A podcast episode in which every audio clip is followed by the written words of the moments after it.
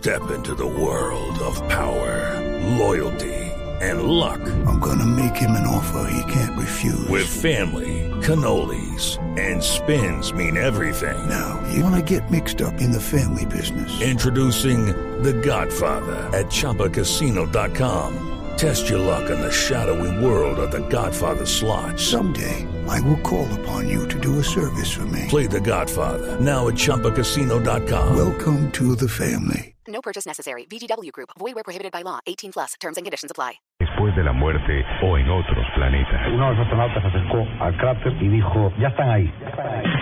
Blue Radio abre un espacio para hablar y compartir muchas historias y mensajes, para mejorar su calidad de vida, para responder muchas preguntas o simplemente para terminar el día de la mejor forma. Bienvenidos a Luna Blue, un espacio de fenómenos extranormales en la radio de Colombia. Luna Blue por Blue Radio, la nueva alternativa. Los contenidos emitidos en este programa son opiniones de las personas que participan en él. Dichas opiniones no representan la posición de Blue Radio, por lo cual su interpretación es subjetiva de los oyentes del programa.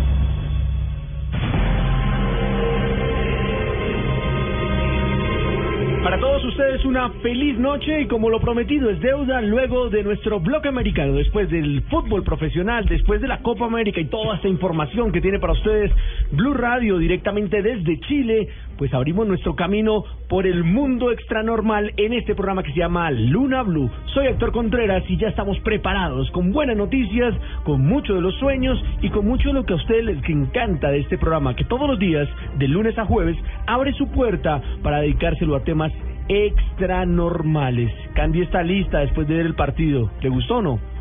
No mucho. No, no mucho. No mucho, porque de verdad, o sea, cuando el juego es brusco y hay más patada que fútbol y hay un árbitro que de verdad no pone orden, no Se dieron buen juego. duro, ¿no? Sí, se dieron duro. Claro que conste que empezó Chile, dio durísimo. ¿Y no echaba ninguno Chile? Esta no, pero sí echaron a dos de Uruguay. Mm, En cualquiera, lo- los ánimos se van calentando. Y si, además- no pon- si no impones una disciplina desde el principio, ya no te respetan. Y Yo el- no y el- creo que al árbitro lo vuelvan a poner a arbitrar otra vez. Y el siguiente partido de Chile sería o Venezuela o Perú. No, Venezuela no. Eh, per- Perú o Bolivia. Perú Bolivia, perdón. Sí. Sí, con Bolivia la puede tener fácil, pero con o Perú no. Bolivia. Ujú. Mm. Salman, te veo opinando mucho de fútbol, hombre. Feliz noche, señor. ¿Cómo está? ¿Qué tal? Muy bien, muy bien. Feliz de estar acá nuevamente, además tempranito hoy, Sí, para sí, con sí, nuestros sí. oyentes, y compartiendo. Ya casi se nos acaba la semana, vamos a la mitad. Y bueno, esperando el partido del viernes, a ver qué pasa. El viernes. Muy bien. De eso hablaremos más Nada adelante. más de que, como le dije anoche, el tema eh, de mi columna de esta semana habla un poquito de cosas que pasan con el fútbol, entonces también estaba viendo los partidos. No, mi amor, pero pero sí por lo menos del interés que genera. Del interés. Claro, anda muy futbolero eso ¿no? despierta pasiones y hay que saberlo controlar. Bueno, en fin, Esteban Hernández también listo. Don Héctor, buenas noches y preocupado por la apretadera para el viernes, pero Están preparando con mucha ya, fe. ya Sí. están en simulacro. Sí, ya este simulacro, pero con mucha fe y con mucha información, por supuesto, extra normal de todo el mundo. Sigue dando de qué hablar esta misteriosa pirámide que apareció en Marte. Le voy a hablar de una, uy, de un encuentro con la muerte de esos que, que a usted no le gustan. Le va, le va a impresionar bastante. hoy. Lo veremos en un momento. Mientras tanto, pues bienvenidos a Luna Blue y aquí están las noticias del mundo extranormal en Blue Radio. Las últimas noticias del mundo llegan a este espacio de fenómenos extranormales en la radio de Colombia. Esta es Luna Blue, porque nunca estamos solos.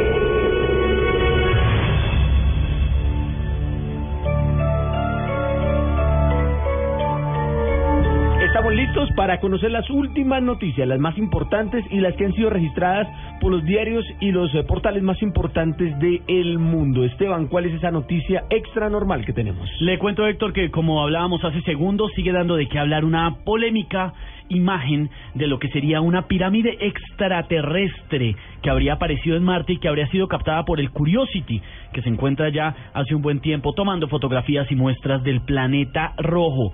Pero lo que ha dado de que hablar bastante es que los internautas, la gente en Internet y en redes sociales como YouTube, ha, se ha tomado el trabajo, porque es todo un trabajo, de analizar lo que está pasando con esta pirámide y han eh, desatado prácticamente algo sin precedentes en un tema tan extranormal, porque no es común que las agencias y los diarios internacionales eh, fijen su atención en un canal de YouTube que analice este tipo de temas. Se fija uno, y debo decirlo, nosotros también lo hacemos a la hora del análisis en em, medios internacionales, pero ha sido el canal Paranormal Crucible el que ha dado de qué hablar y que tiene un video que ya completa más de 175 mil visitas en apenas tres días, en el que explican el tema de la pirámide. Para los que no lo saben, todavía sobre la superficie del planeta rojo apareció una puntica muy, muy similar a lo que nosotros conocemos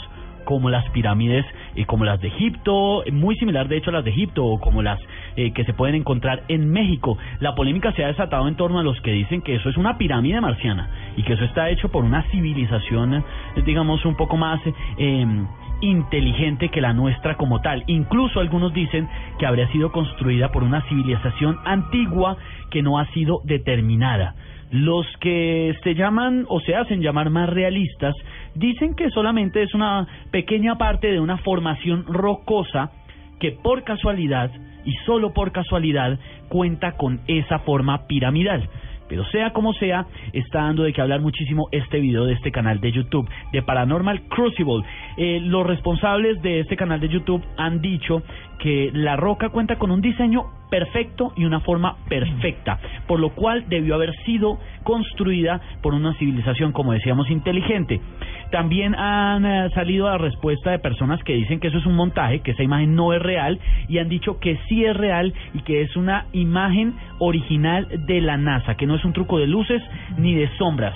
La polémica apenas está eh, Empezando. encendiéndose, Héctor, porque imagínese una pirámide en Marte. Ahora, Sí, claro, eso es muy raro. Y, y lo que decíamos, uno pensaría, no, pero eso es una piedra ahí que lo que pasa es que... Tiene la punta igual y... Pero, pero muy claramente, o difícilmente diría yo, es una pirámide, ¿no? Salman, usted que también la estuvo viendo. y Sí, señor, analizando. además porque de alguna forma es, como decía muy bien Esteban, las formas y los ángulos son bastante exactos y no dejan lugar a mucha duda de que pueda ser una formación eh, creada por algo y no una, una roca o una formación natural. Si usted recuerda, por ejemplo, eh, existe todavía el debate de cuál era el componente que tenían en la punta las pirámides de Egipto, porque ahí están ellas, sin embargo se dice que tienen un recubrimiento en cuarzo o tal vez en oro macizo que desapareció y no se sabe qué estaba exactamente en la punta de la pirámide. Hay que recordar también que el, eh, en el año 2000 2013 ya en la en Marte se había encontrado un elemento como similar con un tamaño triangular de unos 25, 25 centímetros de altura más o menos, eh, pero al final resultó que no era nada más sino una roca ígnea. Hay expertos que dicen que también eh, los seres humanos somos muy dados a la pareidoilia, que es un fenómeno psicológico que hace que uno como ser humano le vea todo caras, formas de animales, formas de objetos reconocibles porque uno los tiene en el cerebro. La polémica está encendida por la supuesta pirámide que apareció en Marte. Muy bien, pues eh, directamente desde Marte vamos a otro lugar un poco más terrenal, Salman. ¿De qué se trata? Sí, señor, vamos hasta Ucrania, en donde en una pequeña sinagoga del suroeste de Ucrania apareció una imagen que dejó desconcertado al rabino principal de esta comunidad religiosa. Resulta que cuando empezó a, verificar qué pasaba con las cámaras de seguridad, se dio cuenta que hacia las tres y media, cuatro de la mañana, aparecía una extraña luz que flotaba, un orbe que empezaba a rondar por toda la entrada de la sinagoga y lo dejó absolutamente desconcertado. El rabino Oishi, Ajá. que es el nombre de él, subió el video a Facebook preguntando a ver si alguien sabía y le podía dar alguna información de qué podía llegar a ser esto, porque claramente no era una partícula de polvo, es una imagen de un objeto luminoso, una esfera, que empieza a bailar realmente frente a la puerta de la sinagoga y es muy parecido al fenómeno que habíamos visto en un templo tibetano hace un tiempo, en un templo budista. Se ve una esfera de luz, muchos dicen que estas orbes, que estas esferas de luz son esferas de energía como de un ángel guardián o de una energía que empieza a manifestarse. sí se ve muy claramente Una esfera grande, además, no es una cosita pequeña, es un tema totalmente grande. Y es un salón usted muy grande que lo ve solo y empieza a, anda- a, a deambular por él una, una esfera de luz. Sí, señor, es bien grande. No es un objeto como por ejemplo una partícula de polvo, porque además se ve cómo hace reflejo con un vidrio también Y y, cómo se empieza a mover.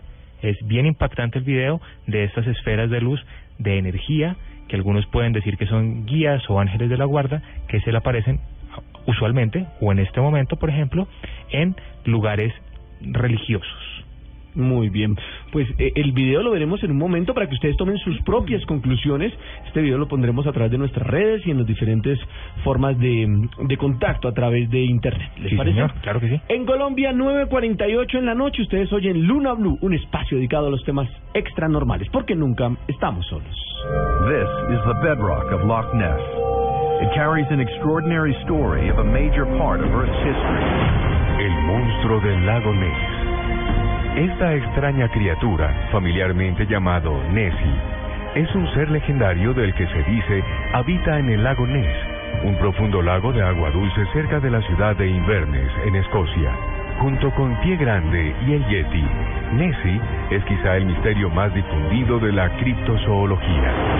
La mayoría de los científicos y otros expertos afirman que las pruebas que apoyan la existencia de Nessie no son convincentes y consideran dichos informes fraudes o identificaciones erróneas de criaturas reales.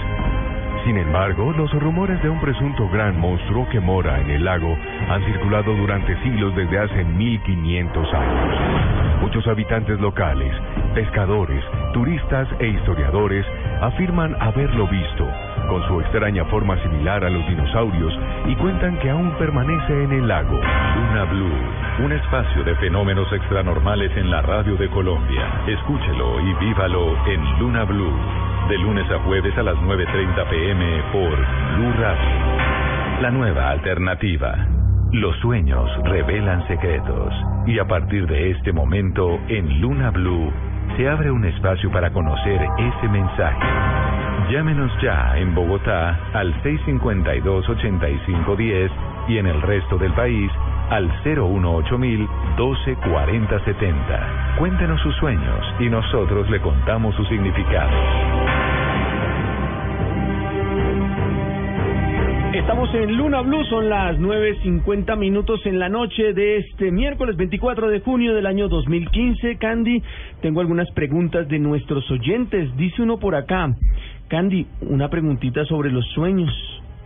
¿Qué características tienen los sueños que son de una vida pasada? Bueno, las principales características de un sueño, de una vida pasada, es los colores en el sueño.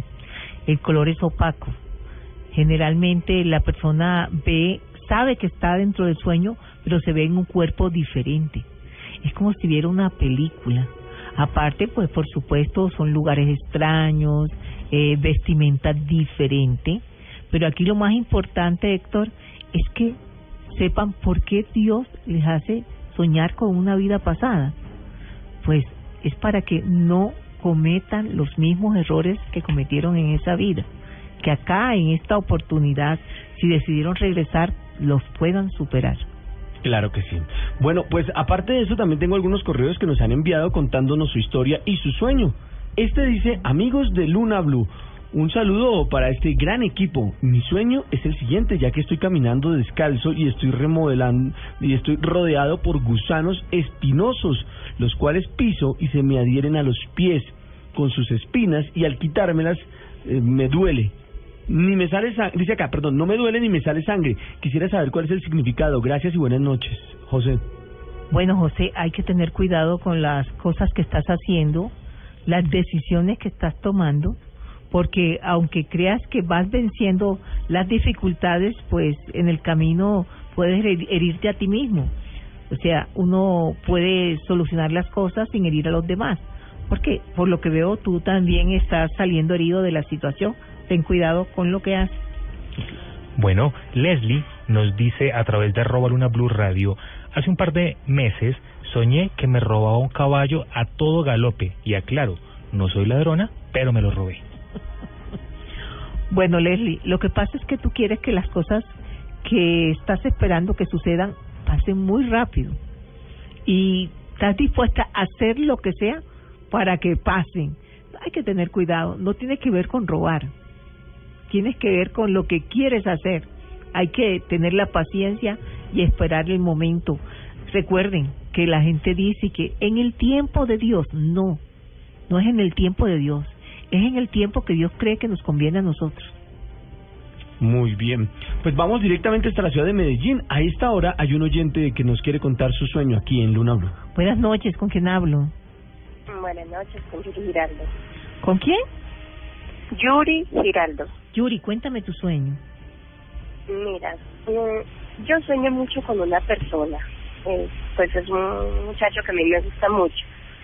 Eh, pero he tenido dos sueños en especial con él. Uno, por lo menos una noche, hace poquito, eh, soñé con varias culebras. Eh, mataron dos pequeñas, una grande se escapó y yo estaba acostada y hubo una que se me subió por todo el cuerpo y se me empezó a, ro- a enrollar por el por el cuello. Ajá. Entonces, él, yo le decía, él me la iba a quitar y yo le decía, no, no la vayas a jalar, no la vayas a jalar, así no porque me pica. Y yo me quedé quieta y la, la culebra estaba como, como oliéndome, no sé, la, la, una uña porque yo tenía la, la mano abierta hacia, el, hacia, como hacia la oreja, por la mejilla. Entonces yo le dije que la agarrara por la cabeza para que la y que la apretara duro para que la pudiera despegar porque si no me mordía.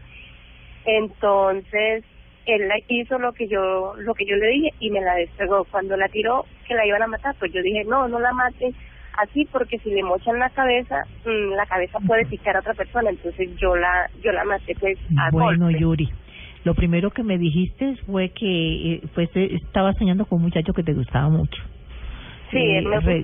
Sí, pero recuerda que la obligación mía es decir la verdad de lo que veo en los sueños. Ah, Y, y por lo que veo, este, vas a tener con él situaciones muy complicadas.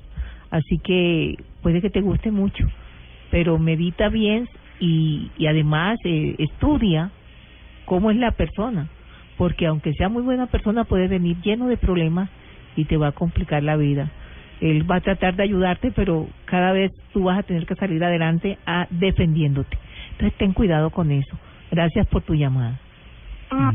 Muy bien, continuamos con algunos de los mensajes que llegan a esta hora de la noche a través de nuestros diferentes temas de, de contacto o formas de contacto. Puede ser a través de nuestro correo electrónico blueradio.com. Dice, por ejemplo, buenas noches a todos. Mi nombre es Marcela y les quería contar mi sueño. Ayer soñé que recibí la noticia de que un amigo se moría.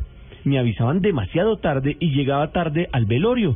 Su madre me contaba que había muerto de una infección. Lo vi en su ataúd y todo. ¿Fue tan real y tan triste? Muchas gracias. Saludos a todos. Bueno, Marcela, es posible que te hayas alejado mucho de ese amigo.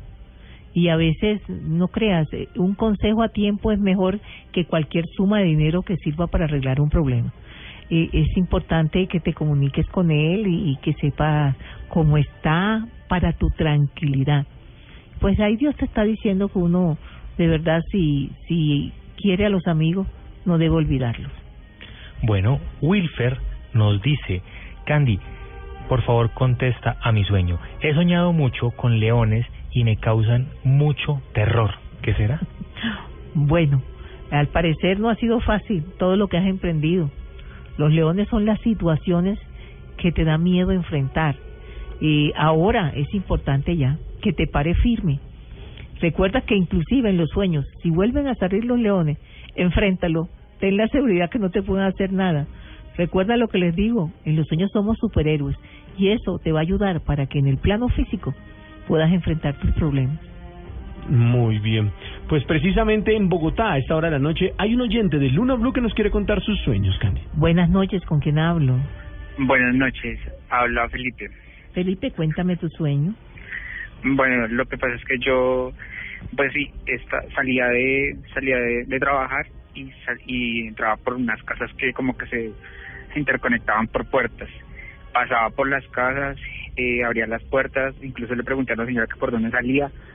Bueno, salí a la casa y llegué a una casa de una tía pues que nos saca en Bogotá. Eh, cuando llegué a la casa de mi tía, mi tía estaba súper preocupada porque en una habitación había un fantasma. Entonces yo me fui a la habitación, le dije a ella que se tranquilizara, que orara, que le dijera al fantasma que se fuera, pero ella no me hace caso. Eh, luego yo fui a la habitación del fantasma y me lo encontré de frente y pues era una persona completamente, sí, se veía una persona Normal, común y corriente. normal, sí. Exacto, sí, Eh, ya lo sabía. Y yo y yo yo le decía la- yo le decía al fantasma que se fuera, que que fuera a descansar y él decía que no y yo lo abrazaba y lo lanzaba hacia arriba y él se iba hacia el cielo. Si te das cuenta, mira, te voy a explicar lo que está pasando. Eh, sé que debes tener una situación en la familia que muchas veces eh, no te apetece llegar a la casa, no te apetece llegar a la casa, porque siempre vas a encontrar el problema, el lío o lo que está sucediendo. Pero aquí lo importante es lo que tienes que hacer, es enfrentarlo. Y, y, y, y definitivamente si te toca sacar a alguien de tu vida, sácalo. Porque ese fantasma viene de atrás y no es un fantasma del, del plano espiritual, sino es un fantasma físico. Puede ser, eh, o, no sé, alguna relación anterior. Así que decídete a sacarla de tu vida. No tiene que estar esperando que la familia le siga diciendo no te conviene, no era, no te equivocaste. Gracias por tu llamada. Muy bien, ahora pasaremos hasta la ciudad de Buga. Hay un oyente también allí que quiere contarnos su historia. Buenas noches, ¿con quién hablo? Andy, buenas noches, hablas con Cristian. Cristian, cuéntame tu sueño. Pues a ver, es algo que sí me, me ha rondado mucho. Una vez soñé que iba con mi hijo en una buceta. Y en esa buceta que íbamos con él se sube un atracador. En el momento llega y me rapa al niño, lo bota al piso y sin mediar palabra le dispara. Sí. No entiendo, o sea, siempre Bueno, mira, Cristian, recuerda lo que les digo también. Los, las imágenes de los sueños no son lo que parecen ser. Aquí lo importante es el mensaje. Y es el hecho de que ten la seguridad que si sucediera eso en la vida real, tú ibas hasta hacerte matar por tu hijo porque ibas a enfrentar eh, al atracador, ¿verdad? Pero hay situaciones que es la, son las que en verdad están pasando, que ya el niño se está exponiendo, a lo mejor son las compañías, a lo mejor es la educación que le estás dando y, y no estás haciendo nada, porque no lo ves en peligro. En realidad sí tienes que tomar medidas porque sí lo puedes poner en peligro si no lo disciplinas. Gracias por la llamada. Vale, muchas gracias. En Colombia son las 10 en punto en la noche. En un momento regresaremos con más de Luna Blue. Mientras tanto, estaremos al día con las últimas noticias de Colombia y el mundo en voces y sonidos. Todo aquí, en Blue Radio, porque nunca estamos solos. En momentos, más mensajes de los sueños con Candy Delgado. Con Salman podrá mejorar su calidad de vida en el confesionario. Y tendremos las últimas noticias y toda la información con Esteban Hernández. Esta es Luna Blue, un espacio de fenómenos extranormales en la radio de Colombia. Conduce Héctor Contreras. Voces y sonidos de Colombia y el mundo en Blue Radio y bluradio.com, porque la verdad es de todos. Son las 10 de la noche, un minuto, momento de actualizar las noticias aquí en Blue Radio. Ecopetrol ha dejado de despachar 12 millones de barriles tras los atentados guerrilleros, a los oleoductos Caño, Limón, Coveñas y Trasandino. Julián Calderón con ah, todos los detalles. Los dos recientes atentados contra los oleoductos Trasandino y Caño Limón Coveñas han ocasionado retrasos en la salida de cinco cargamentos para un total de dos millones de barriles de crudo que no han sido entregados a tiempo a los clientes de Ecopetrol. De acuerdo con la petrolera estatal, en materia ambiental se han dispuesto más de 350 personas y 5.000 metros de barreras para contener la mancha de crudo que avanza por el río Mira en Nariño rumbo a la bahía de Tumaco. Desde que se activó el plan de contingencia y hasta este momento se ha logrado la contención de 3.000 barriles de petróleo, de al menos 10.000 que fueron derramados tras el reciente atentado al oleoducto trasandino. Julián Calderón, Blue Radio. Julián, gracias. El defensor del pueblo, Jorge Armando Otálora, pidió que se abra investigaciones penales a los funcionarios públicos quienes podrían estar detrás de la sonada en el Mango, en el departamento del Cauca. María Juliana Silva. El defensor del pueblo, Jorge Armando Otálora, pidió tanto a la Fiscalía como a la Procuraduría que sean investigados los servidores públicos que pudieron haber participado de diversas maneras en la zona del Mango, en el departamento del Cauca, y agregó que la Defensoría acompañará el caso hasta que la policía regrese y se quede en la zona. Le solicitamos de la manera más respetuosa al ministro y al comandante tomar todas las medidas necesarias y, si es del caso, militarizar en defensa de esa misma ciudadanía, porque esta es una región que tiene fuerte presencia de la guerrilla de la FARC y no vamos a permitir que manipulen o instrumentalicen a la comunidad para los propósitos que ellos tienen de mandar estos mensajes de zozobra o con actuaciones de terrorismo como lo han venido haciendo. Otalora agregó que fue enviada una comisión de la Defensoría al lugar para reunirse con la comunidad y dijo que una de las hipótesis que se continúa manejando es que la guerrilla de las FARC estuvo detrás de estos hechos. María Juliana Silva, Blue Radio. Generales eh, retirados aseguraron que el proceso de paz está en cuidados intensivos. Juan Esteban Silva. El general Jaime Ruiz, presidente de ACORE, se mostró preocupado ante la situación que afronta el proceso de paz. Dijo que pareciera que la subversión hace peticiones imposibles de cumplir. Lamentablemente ese proceso vivió lamentablemente está en cuidados intensivos. Allá tenemos un representante, general Mora Rangel. El país conoce exactamente qué es lo que está ocurriendo la posición radical de los voceros de la FARC es la que ha dañado ese proceso. Entonces, sencillamente es colocarle un palo en la rueda para que esto realmente no avance. Entonces, por eso que estamos estancados. Exigen cosas que son imposibles de otorgar. Algunos de los temas en los que criticó la posición de la guerrilla son la justicia transicional y el cese bilateral al fuego. Juan Esteban Silva, Blue Radio. A partir eh, de la medianoche y durante tres meses regirá la ley de garantías en el país. Diego Monroy. A partir de este 25 de junio y hasta el próximo 26 de octubre regirá en el país la ley de garantías. Con esta ley los gobernadores, alcaldes municipales y distritales no podrán celebrar convenios interadministrativos para la ejecución de recursos públicos y tampoco podrán inaugurar obras o dar inicio a programas de carácter social en reuniones o eventos en donde participen los diferentes candidatos. El ministro del Interior, Juan Fernando Cristo, exigió que se cumpla esta ley. Que garantiza una igualdad de oportunidades de los distintos candidatos alcaldías y gobernaciones en todo el país. Obviamente también los distintos organismos de control tendrán que cumplir su tarea de vigilar la conducta de los gobernadores y alcaldes en todo el país. El jefe de la cartera de gobierno anunció que el próximo jueves 2 de julio se realizará una reunión con la Comisión Nacional de Seguimiento Electoral para tomar medidas contundentes con el fin de mitigar el trasteo de votos en Colombia. Diego Fernando Monroy, Blue Radio. Con una polémica declaración, el alcalde de Bogotá, Gustavo Petro, inauguró el centro Bacatá. Daniela Morales. El alcalde de Mayor de Bogotá, Gustavo Petro, en medio de la inauguración del centro de rehabilitación Bacatá en el centro de Bogotá, no solo dijo que este será para comer, dormir y tratarse, sino que también se podrá fumar porro si eso es lo que se quiere. Centro de servicios para dormir, para bañarse, para hacer las necesidades, para encontrar un amigo, una amiga, para pintar un cuadro, para organizarse para el trabajo, para fumarte un bareto si se quiere.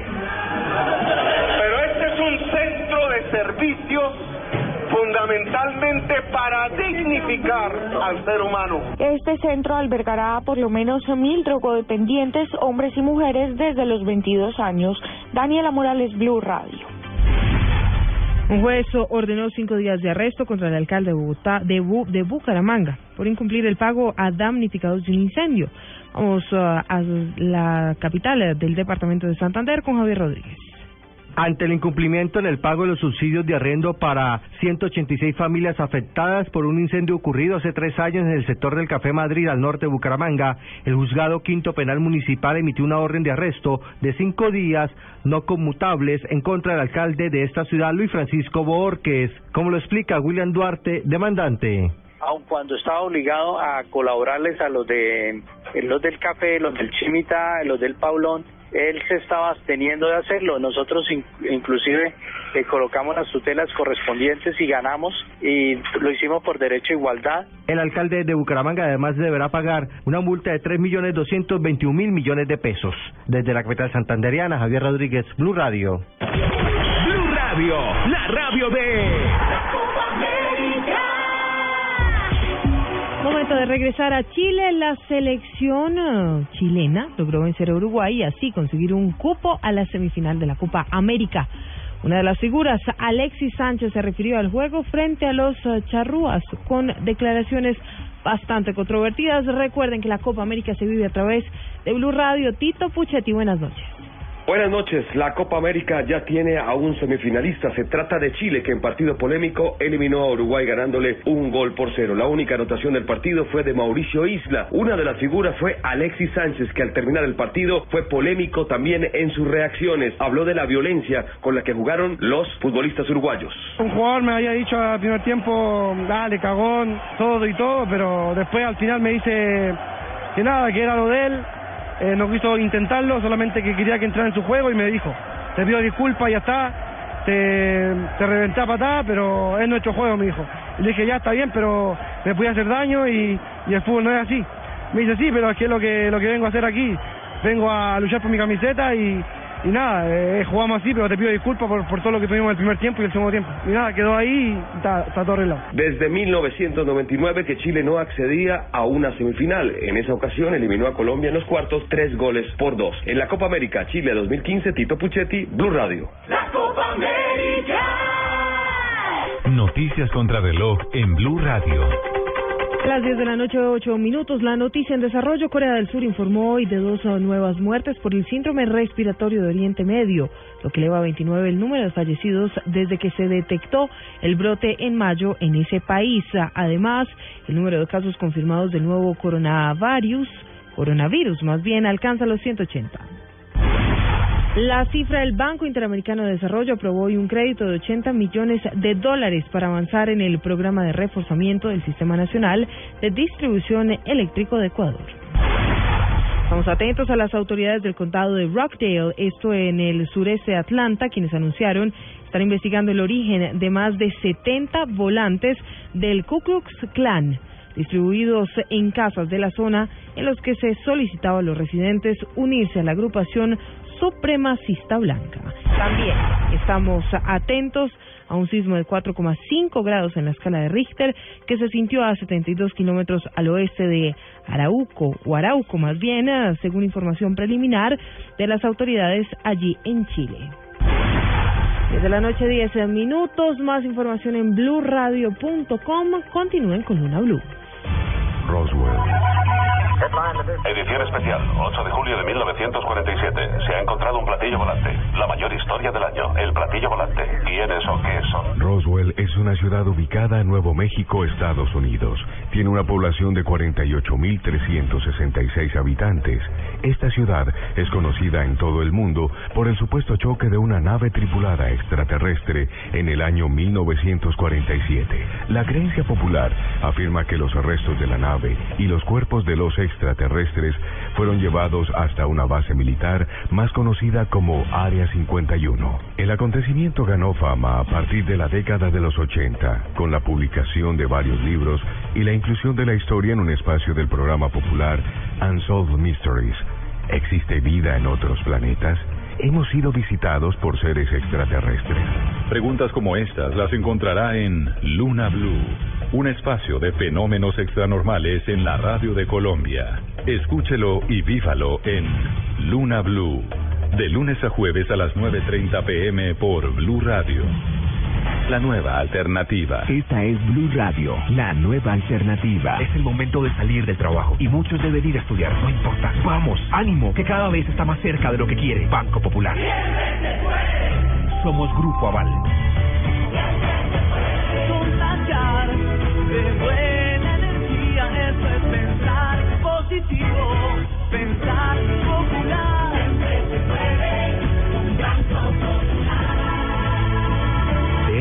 Estamos convencidos en el Banco Popular, porque cuando nosotros los colombianos decimos siempre se puede, el país avanza con pasos de gigante. Banco Popular. Somos Grupo Aval. Vigilado Superintendencia Financiera de Colombia. El evento deportivo más importante del 2015. 2015. Es de Blue Radio.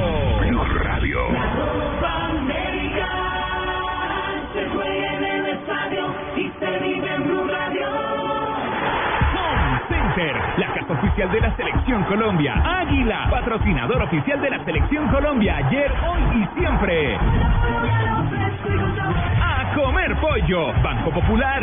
Este es tu banco. Las Deportivas. Su red. Juega y gana millones facilito. TCC. Cumple. Nuevas papas margarita chorizo con limón. Alegra tu día. Nuestra realidad está llena de magia. Colombia es realismo mágico. ¿Para qué giros? Cuando hay supergiros. Blue Radio es la nueva alternativa. Y cada segundo de la Copa América es Blue.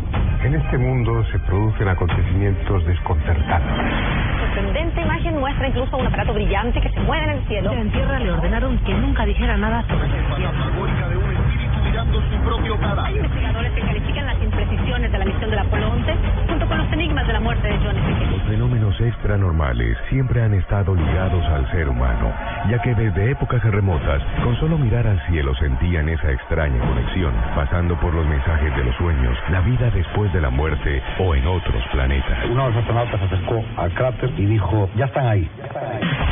Radio abre un espacio para hablar y compartir muchas historias y mensajes, para mejorar su calidad de vida, para o simplemente para terminar el día de la mejor forma. Bienvenidos a Luna Blue, un espacio de fenómenos extranormales en la radio de Colombia. Luna Blue, por Blue Radio, la nueva alternativa. Los contenidos emitidos en este programa son opiniones de las personas que participan en él. Dichas opiniones no representan la posición de Blue Radio, por lo cual su interpretación es subjetiva de los oyentes del programa. Estamos en Luna Blue abriendo un nuevo eh, capítulo, un pedacito más de nuestro camino hacia la luna de esta noche. Es miércoles 24 de junio del año 2015. Ya estamos listos con la ayuda de Rafa Arcila. Por aquí ya está lista Candy Delgado y todos sus sueños. Eh, Salman, quien hoy traerá a, nuestro, a nuestra mesa un confesionario más. ¿De qué vamos a hablar? Para que la gente empiece a escribir de una vez. ¿Cuál es la persona más egocéntrica que usted conoce? Esa persona que usted dice, no, yo no me la aguanto más. No la favor". soporta. ya mismo, arroba Luna Blue Radio. ¿Cuál es el personaje más egocéntrico que usted conoce? Sí, señor. Cualquiera, ¿no? O sea, público, Cualquiera, no pues, público, sí. amigo, no amigo, eh, famoso, no famoso. ¿Cuál? sí, sí, sí, hay muchos. Políticos hay un montón. Bueno, de pronto Deportistas también, Puede hay que, muchos. puede que haya algún, puede que exista algún político en la Sí, lista. Sí, sí, sí. Puede que no. Deportistas se me ocurren varios nombres. Bueno, hay mucha gente. ¿Cuál es el personaje más egocéntrico que usted conoce? A las 11 pasaditas vamos a abrir el confesionario y vamos a conocer la respuesta de nuestros oyentes. Mientras tanto, pues ya lo hemos dicho muchas veces, abrimos nuestra doble cara de la moneda. Por un lado, pues está la parte oscura, la parte tenebrosa, la parte escabrosa, esa parte donde pareciera no hay solución, no hay luz al final del camino. Por eso llega Esteban con los encuentros de la muerte. Don Héctor, a usted, y esto le va a sonar extraño, pero ¿a usted le gustan las alitas de pollo? Sí, uy, con un partido de fútbol, eh, con un, eh, un- No, yo no tomo licor, un, eh, de pronto un jugo de mandarina. Salvan, ¿a usted le gustan las alitas de pollo? Sí, mucho. Candy. No soy no. agua tibia, sí con cerveza. Sí, sí. Alitas con cerveza, Sí, Héctor, alitas. Candy, alitas de pollo, no. No, no. Para es nada. que no me gusta el pollo. ¿No? No. Carne de res y de cerdo, sí. No. ¿Tampoco? Pescado. ¿Pescado? Ah, bueno, entonces de pronto no le impacte tanto esto. Decomisaron, Héctor, en China, más de 100.000 toneladas de alitas de pollo, carne de res y cerdo, que está valorado eh, todo esto en unos 483 millones de dólares. ¿Y por qué la incautaron? Se le decomisó, señor, a una red de traficantes y lleva más de 40 años congelada esa carne. ¿40 años? Sí, señor, esto pasó en China. Las autoridades de ese país decomisaron miles de toneladas de carne congelada, la mayor parte, por supuesto, después de cuatro décadas, podrida y vieja, valorada en esa cifra absurda que eran alitas de pollo, eh, piezas de carne, de res, de cerdo, informó el diario China Daily. Dice uno de los funcionarios que encontró este cargamento en la provincia de Hunan que olía tan mal que casi se vomita cuando abrió la puerta del lugar. Esto está dándose en el marco de una operación en la que, en la que se han desmantelado más de 14 bandas de traficantes en todo el país de una operación que concluyó además hace muy pocas semanas y que tiene que ver con tráfico de carne, estas reservas que buscaban, esto es lo más absurdo, porque es que llevan 40 años congeladas. Guardadita ahí. Sí, señor, guardaditas, obviamente en un estado de putrefacción fatal, eh, provenían de regiones fronterizas con Vietnam, en donde hay pocos controles. La prensa estatal de China informa que los traficantes compran la carne muy barata en el extranjero, la transportan a través de Hong Kong eh, y después llega a la China. Eh, no se pronunció la Administración General de Aduanas de la China sobre el tema, pero el análisis es aterrador y asqueroso, debo decirle. Mire, esta carne que lleva más de 40 años ahí esperando supuestamente ser consumida, fue originalmente empaquetada y congelada en el 76. Mm, y bueno, y la idea era que la querían rehusar ahorita. Rehusar. Estamos hablando que la empaquetaron cuando, cuando Mao Zedong eh, estaba todavía al mando de China. Pues es una cosa absurda. Lo que pasa es que los traficantes quieren reducir costos transportando la mercancía en, en, en autos normales, no en, en autos preparados para frigoríficos. Rompiendo la cadena de frío, peor todavía. Exactamente. Pero después la vuelven a congelar. Lo que pasa es que en esos procesos de congelamiento y descongelamiento la carne se pudre. Claro. Además, la gente no sabe, pero la carne cuando usted la saca de la nevera y la pone a descongelar, ahí ya se está pudriendo. Entonces tiene que cocinarla rápidamente. Imagínese una carnecita que lleva 40 años esperando Mm. a ser consumida supuestamente. La carne, eh, la, en China las normas sanitarias no son muy exigentes respecto a este tema, por lo que sucedió esto con esta carne. Sin embargo, no es la primera vez que pasa esto en este país donde los controles no son rigurosos. En el 2008 encontraron melamina, que es un químico industrial en productos lácteos. Seis bebés se murieron en esa época y 300 mil personas se enfermaron. Impresionante. En China decomisan esa carne congelada que lleva más de 40 años, 100 mil toneladas de alitas de pollo, ¿Cuántas? carne, res y cerdo. ¿Cuántas veces uno no habrá dicho, oye, esta carne está como dura, como vieja, ¿no? Una alita No, dura. definitivamente Y- y- nos convertimos en vegetarianos o en veganos. Y cualquier, y claro, usted pues, pero usted dirá vieja, pensará que es de un par de días, pero nunca imaginar que es una carne de 40 años. Ojo, Sí, de ayer, Ahora, ¿no? si eso es en la China, imagínese lo que harán por acá. No, no, no, no. Ahí se los dejo. Además pero de está esa- muy, ¿Ah? muy alimenticio últimamente Esteban. Ayer nos hablaba de perros, o ¿Se ya vino con tema de, de, la, pollo. de la supuesta La presunta rata que apareció Ah, en sí. el en una cubeta de pollo frito de una reconocida marca estadounidense? Sí. Sí, que ya no es, que ya no Muy es bien. rata. Bueno, ya no es rata, ¿sí? No, lo comprobaron, hicieron un examen de ADN Dicen y que es, rata. es pollo. Y es Porque es 100%. pollo, sí. Como que le pollo dieron la forma. Sí, Pollo sí, deforme. Tiene una colita ahí, pero ya. No, pues podría haber sido, no sé, Un pedacito de harina. Un pedacito de harina, sí, ¿por qué? La humanidad para todo. Acuérdese de ese restaurante en Nigeria que cerraron donde los cocineros salían a cazar personas, literalmente, para cocinarlas. No, pero en Barranquilla y esto es verdad, A es ¿con qué verdad. No voy a decir explicar? No, no voy a decir el nombre del restaurante, pero era un restaurante chino. Le pues le hicieron eh, le fueron a hacer la, la famosa cosa de sanidad y en los congeladores tenían ratas, o sea, servían ratas. ¿Qué? Ellos dijeron que era para el consumo de ellos. ¿Qué? Ah, de verdad. Y era un muy reconocido restaurante de Barranquilla. Dirán que sabe a pollo. Menos mal que qué yo no- a mí nunca me ha gustado la comida china, yo no te la como. Pero Pero que ¿sabes a mí por qué? Porque tenía un amigo, tenía un amigo que me decía, él, él, pues le, hacía- le decía a uno, ¿usted cuándo ha visto en Barranquilla, y eso hace, estoy hablando de hace 35 años, años atrás, ¿usted cuándo ha visto en Barranquilla que anuncien en unos carteles que se murió un chino? Entonces él decía que se los comía. Uy, y él uy, decía, uy, uy, en fin. Hay un último apunte que me acaba de pasar un oyente eh, que siempre nos mantiene bien dateados. En Villa María, en Manizales, cerca de Manizales, de Manizales. eh, resulta que este personaje trabajó frente a un restaurante chino, ¿no? A ver, ahora que van a. A y decía que los pollos, Yo como arroz chino de y decía que el pollo que utilizaban para la receta no lo refrigeraban, sino que lo ponían bajo tierra para que se fermentara a bestia. Bueno. Ahí está. Diferentes yo debo con la decirle que soy ha sido visitante de restaurantes de comida china. yo no. Yo también, yo como y no tengo ningún problema. O sea, aquí seguimos. Sí, aquí estamos, mire, jóvenes. Muy bien, continuamos más bien. ¿Les parece? De ese terrible y horrible y desagradable mundo oscuro de Esteban, pues vamos a encontrar esa luz al final del camino.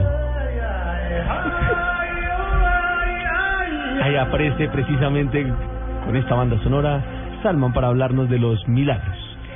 Sí, señor. Pues mire, el milagro que le traigo para hoy es un milagro que de alguna forma se ha estado esperando desde mucho, mucho tiempo, desde décadas. Y es que toda la humanidad ha estado tratando de esperar ansioso que se encuentre la cura para enfermedades tan graves como el SIDA, el ébola y el cáncer. Resulta que el líder norcoreano Kim Jong-un, que es un dictador bastante, bastante reconocido Particular. y polémico, eh, no solo desde su corte de pelo, eh, que parece haber inspirado incluso a Falcao, sino también desde todas las, las acciones que tiene en, nor- en el norte de Corea, dice que en sus laboratorios secretos ya encontró algo que él ha llamado la cura milagrosa Kumdang 2. Es una inyección especial que se creó a base de ginseng y algunas tierras extrañas que se encuentran en el norte de Corea y que combinadas eh, logran generar una cura exacta para el SIDA, el ébola y el cáncer. Él está empezando con los procesos de experimentar en humanos en esta inyección para que se pueda manejar y se pueda dar a los seres humanos. Y si llega a ser así, créame que este señor va a pasar de ser uno de los dictadores más crueles del mundo a ser un salvador de la humanidad. Eso sería absolutamente impactante. Pues sería una esperanza muy grande y un gran milagro para muchas personas que sufren este tipo de enfermedades tan terribles. El solo ébola en los últimos años, ¿cuánta gente no no no no, se- no se llevó? Sí, señor. El, el, el SIDA, ¿cuánta gente en el mundo a diario no se contagia? Eh, bueno, en fin, creo que salvaría muchísimas vidas. Si esto es verdad, sería fabuloso. Es más, él dice que la en la declaración que hizo eh, al, a través de su canal de comunicación oficial del Ministerio de Comunicaciones del Norte de Corea, que podría salir con un precio de 30 dólares para los norcoreanos. 30 esta dólares. inyección. 30 dólares son mal contados 85 mil pesos, 90 mil pesos que usted puede tener para tener esta cura. Eso para los norcoreanos. No se sabe si la va a sacar al resto del mundo. Ahora, hay que preguntarse varias cosas. Número uno, en estos lugares que son tan remotos para nosotros y en general para toda la humanidad, eh, pasan cosas que uno jamás se entera. Y solo sucede, solo se entera uno cuando ya han sucedido y puede ser factible que eso esté pasando. Lo que deja alguna duda también es el hecho de que Kim Jong-un, para poder investirse de alguna forma de ese liderazgo y de alguna manera de un carisma especial, se han dicho muchísimas cosas alrededor de él. Incluso una de las leyendas más comunes es que dicen que nació en una de las montañas más emblemáticas del norte de Corea y cuando nació hubo un doble arcoíris y además surgió una estrella en el cielo que antes no existía. Eso dice la leyenda Pero, para las personas del común.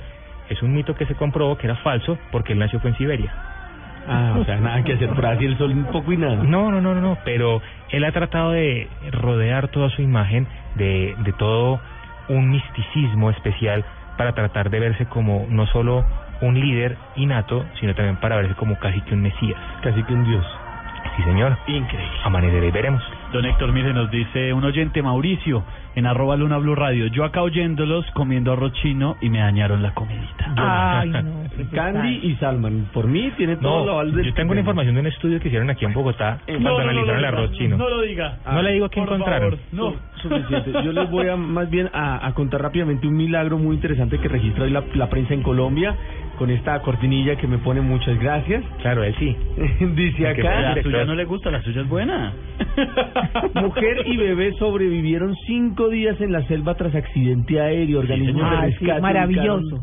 Con vida en la tarde de este miércoles a Marianelli Murillo y al menor Judier Moreno, los dos ocupantes de la aeronave eh, que se accidentó el pasado sábado en el, en el Alto Baudó, región ubicada a 30 millas de la costa pacífica y a 37 millas de Quibdó, que es la capital del Choco. La avioneta se estrelló y cuando llegaron allí se dieron cuenta que al parecer no habían, sobre, no habían sobrevivido. Porque es muy extraño que eso suceda en un accidente aéreo. Exactamente. El piloto, infortunadamente, murió en el accidente, pero se les hizo extraño que no aparecían los cuerpos ni de ella ni de su hijo. Empezaron a buscar y a las horas, entre cuatro y seis horas. Después de esto empezaron la búsqueda de ella y se dieron a la tarea y, a- y resulta que las empezaron, los encontraron. Sobre todo el niño no tiene un rasguño. o sea, Impresionante. Y además una mamá joven, 18 años. Imagínense la angustia de la mamá tan jovencita en esa situación tan tremenda. Cinco días. Eso sí que es un Y andando milagro. por ahí con su niño por la selva. No, a 400 metros. Ajá. Que eso en la ciudad de alguna forma no suena tanto, pero en una selva eso es y un ella, mundo. ella de hecho tenía un celular y trató de comunicarse varias veces desde el celular, pues obviamente estaba en la mitad de la selva y no había como tener una señal para esto, ¿no? No, claramente no. Ese es un verdadero milagro. Ese es un verdadero, verdadero milagro. En Colombia son las 10.27 minutos, ya viene nuestro personaje del día a Luna Blue, porque nunca estamos solos. En Luna Blue están los personajes que más saben, han estudiado y han vivido el mundo extra normal. Reinaldo dos Santos, Brasil. Decía, es un vidente nivel 12. Entonces él nombró este, ese vidente, él decía que era el profeta de América. Teresa Caputo, Estados Unidos. There's the only time that I've ever had that experience. I've never had it where. Adriana Asi, Venezuela. Entonces yo dije que, uno que eh, Chávez no iba a durar hasta el 2021, que se iba a morir. Esa es la previsión para mí más importante. Monseñor Andrés Tirado, exorcista. Como lo hablábamos de la yihad, si usted a una persona le dice, mire, allá está Satanás, vaya, mátelo porque usted se va a salvar, el hombre pues se lo cree y va y lo hace. Y más si desde pequeño se le va encendiendo. Gloria Polo, sobreviviente a un rayo. Vuelvo a mi cuerpo, pero estaba totalmente desfigurada y carbonizada. Cuando vuelvo y salgo de mi cuerpo, empecé a ver cómo de las paredes del quirófano brotaron una cantidad de horribles criaturas y me doy cuenta con terror que el diablo existe. Armando Martí, mentalista. y encontraron uh, efectivamente un muñeco con unos alfileres rojos atravesados en la cabeza, en el estómago y en el corazón de ese muñeco. Los expertos del planeta hablan en Luna Blue. Luna Blue, un espacio de fenómenos extranormales en la radio de Colombia. Escúchelo y vívalo en Luna Blue, de lunes a jueves a las 9.30 pm por Blue Radio. La nueva alternativa. En Luna Blue están los personajes que más saben, han estudiado y han vivido el mundo extra normal. Este es el personaje del día en Luna Blue, un espacio de fenómenos extra normales en la radio de Colombia.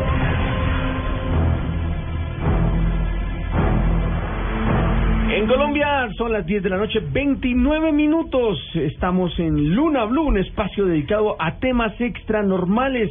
Y hoy nuestro invitado de la noche o del día, como ustedes lo quieran tomar, pues eh, es un personaje bastante especial. Él es maestro espírita o espírita, como lo diríamos nosotros. Sí, maestro espírita de un tema bien, bien enredado. Fuerte. Con nosotros en la línea Alejandro Olaya. Alejandro, buenas noches y bienvenido a Luna Blue. Eh, buenas noches, Esteban. Eh, muy agradecido de que me hayan podido dar la oportunidad de participar en tan maravilloso programa. ¿Cómo han estado? Muy bien, Alejandro. Cuando, para el común de la gente que no tiene claro, ¿qué es un maestro espírita? Bueno, eh, eh, deberíamos comenzar por definir eh, qué es eh, la ciencia espírita. Como su nombre lo indica, eh, la ciencia espírita pues es el estudio en esencia de lo que es el espíritu, eh, lo que contiene el espíritu. Entonces eh, podríamos indicar como punto de partida eh, el inicio por allí, eh, hablando como la palabra lo indica, que es el espíritu, el principio inteligente del universo. Este es eh, el punto de partida de nuestra filosofía y de nuestra enseñanza.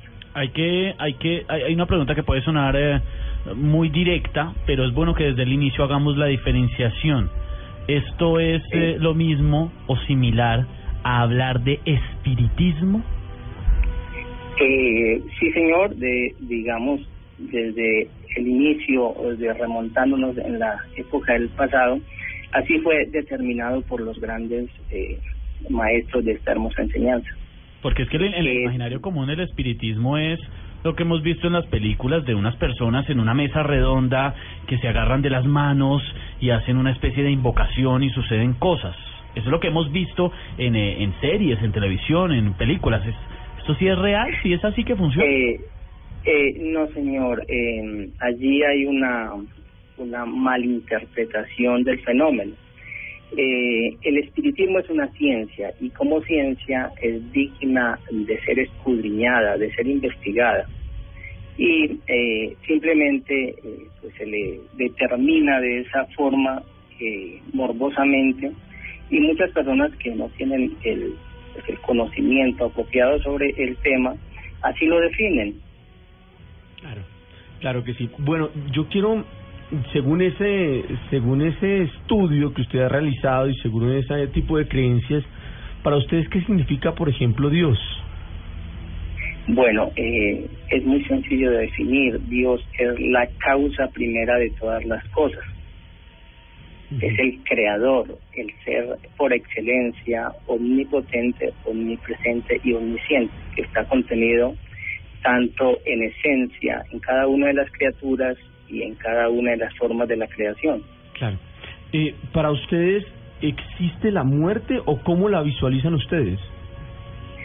Eh, la muerte como tal eh, o como la hemos visto culturalmente, eh, la definimos como la terminación de una etapa de la existencia, pero eh, ella, la muerte como tal no existe. La, la muerte es un cambio para nosotros, es un cambio de vestidura, es, eh, es la transformación de la materia eh, hacia otra eh, condición existencial. Claro, o sea que al ser esa mutación, por decirlo de alguna forma, hacer esa transformación, como lo dice usted, esa, esa transformación puede ser en otro cuerpo de humano, pero también podría ser en un animal.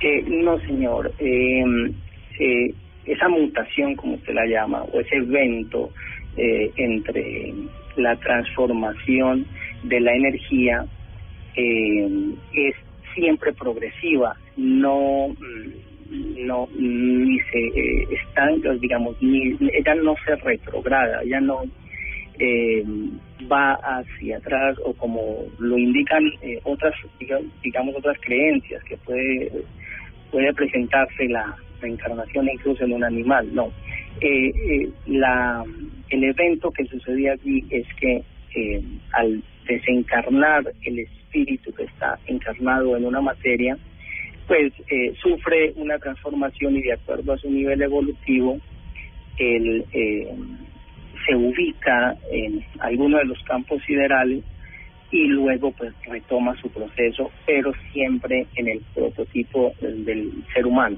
Alejandro, ¿y por qué reencarnar un animal tiene que ser involucionar, tiene que ser ir hacia atrás y no hacia adelante?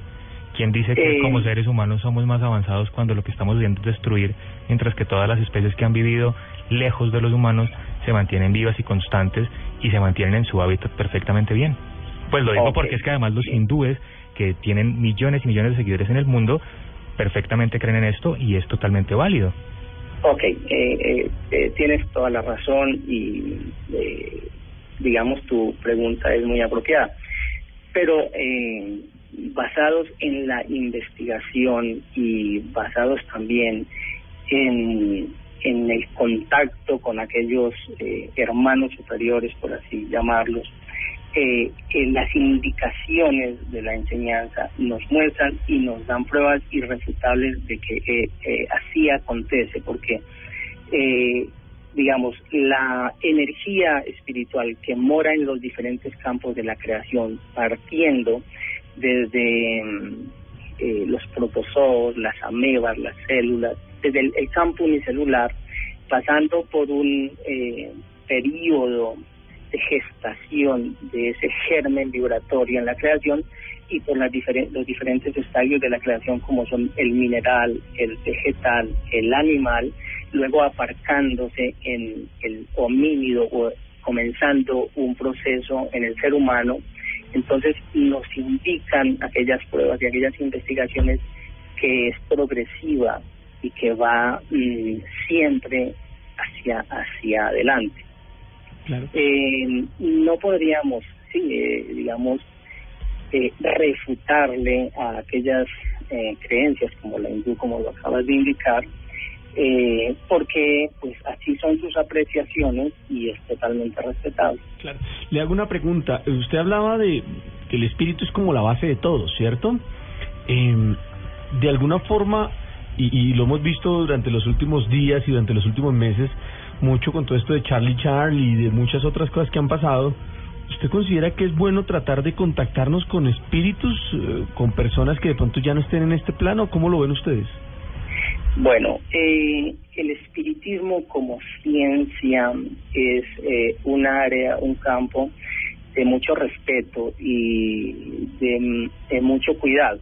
¿Por qué razón? Porque los, los diferentes elementos que lo componen no todos vibran en la misma eh, en la misma altura. Entonces, ¿qué ocurre allí? El entrar en el querer entrar en contacto con el mundo espiritual eh, demanda un protocolo y un respeto bastante marcado.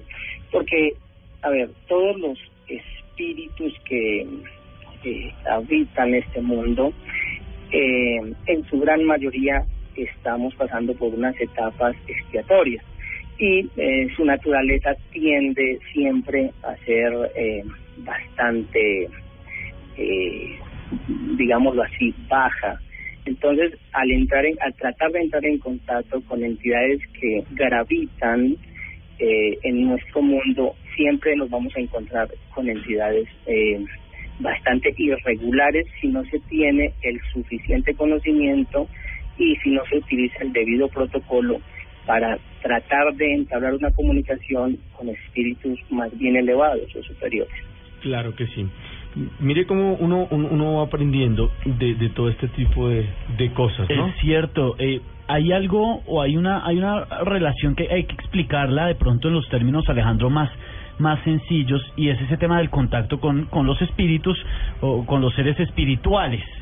Si es eh, debido o no realizarlo, cómo es que se realiza realmente, cómo es este procedimiento de y me corrige si es, si se hace o no se hace lo que voy a decir, pero ponerse en contacto con espíritus. Eh, bien, eh, vamos a darle forma al contenido para que podamos entender mejor. Eh, Dios en esencia es un ser espiritual. A través de, la, de las diferentes eh, culturas y enseñanzas, siempre hemos hablado de un ser superior. Eh, denominémoslo hasta ese punto Dios, ¿ok? Eh, bien, partiendo desde allí, en esencia cada uno de los seres humanos es, es una pequeña chispa de ese ser inmenso llamado Dios. Entonces, por ello determinamos que es un espíritu, es en esencia un espíritu. Entonces, eh, muchas personas, en, digamos, en el afán de establecer una comunicación con el más allá, utilizan elementos irregulares. Y eh, es allí donde encontramos eh, bastantes, mm, digamos, deficiencias en el tratamiento del proceso y del tema. Esto no es un fenómeno que deba ser em, practicado si no se tiene el diferente, el suficiente conocimiento y la afinidad de vida para tratar eh, con el mundo del más allá o el mundo invisible. Es evidente y las eh, pruebas lo han mo- demostrado a través de la historia que estos seres del más allá se han manifestado por doquier, en todas las culturas lo encontramos. Eh, pero es allí donde por ello aparece el espiritismo como una ciencia debidamente entregada para el debido análisis y el, y el, y el estudio previamente hecho con mucho mucha responsabilidad. Claro. Mm, Cuando usted habla eh, de ese de, de que la vida como que no termina justamente ahí como cuando nosotros lo conocemos como la muerte, sino que simplemente lo que hacemos es pasar de pronto a, otro cuerpo o a otro lugar. ¿Cómo, ¿Cómo ven ustedes ese momento? O sea, cuando para nosotros la gente muere, ¿qué pasa con esa persona? ¿Qué pasa con ese espíritu? ¿Va a algún lado? ¿Se queda ahí? ¿Cómo es ese proceso? Bien, eh, debemos entender lo siguiente. Eh, la vida en sus diferentes etapas nos muestra que el espíritu, el ser humano siempre se está capacitando en todos los campos del saber. Y no podemos dejar de lado tanto su, su, su parte esencial, su parte espiritual, que también está en ese proceso de formación. Entonces, cuando se presenta la desencarnación en un ser humano, ese, esa energía, ese espíritu, de acuerdo al nivel que ha alcanzado en su progreso espiritual, va a un determinado lugar, porque las leyes universales le trazan el rumbo a seguir. Yo quisiera hacer una pregunta eh, en cuanto a lo que nos decía hace un momento Alejandro frente al tema de eh, las investigaciones y la comprobación que han tenido para todo este proceso de la ciencia espírita. Eh, alguna vez tocábamos el tema mo- no tan profundamente como lo está planteando usted eh, y llegábamos al tema de Alan Kardec, que es el francés que de alguna forma da un poco visibilidad a todo el tema de- del tema espírita, del espiritismo y demás. Y una de las cosas por las cuales lo controvertían a él mucho es cuáles son las pruebas para, para decir que realmente esto eh, existe como tal y no dejar ninguna duda posible. Le pregunto yo a usted, ¿cuáles pueden ser esas pruebas que hoy por hoy, ya cuando han pasado 200 años desde que estuvo eh, Kardec, que se tienen para decir que el, el tema espírita existe y es absolutamente real? Ok. Eh, una eh, idea nueva eh, siempre trae con ello tanto sus eh, notables seguidores como también sus detractores. Por ello, he dicho y he aclarado que mm, siempre mm, existe la diversidad de los niveles espirituales en las criaturas que existen, por decirlo así, acá en la Tierra. Entonces, ¿qué ocurre? ¿Cuáles son las pruebas? Las pruebas, eh, mundo espiritual o la existencia de los espíritus siempre va a dejar una estela de eventos eh, irrefutables, innegables, que marcan en los horizontes de la vida de cada ser humano esas pruebas contundentes.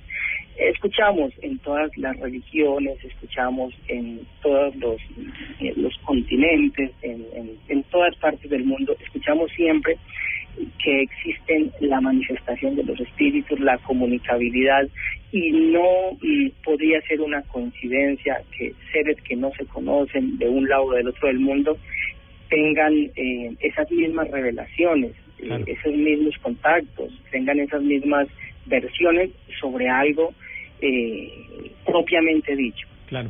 Pues estamos en línea precisamente con el señor Alejandro Laya, él es maestro espírita y nos ha explicado mucho de, este tema y hemos podido tener una, visión mucho más clara.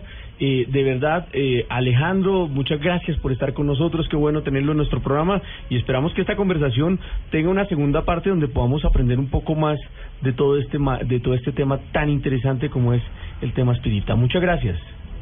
Sí, señor, claro, con todo el gusto y muy complacido de compartir con ustedes.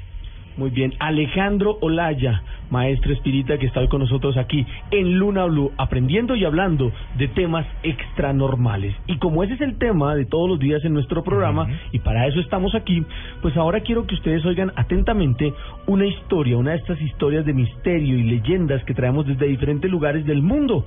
Desde Estados Unidos nos llega la siguiente, que se llama el túnel de los gritos. Quiero que la oigan y la conozcan aquí en Luna Blue, porque nunca estamos solos.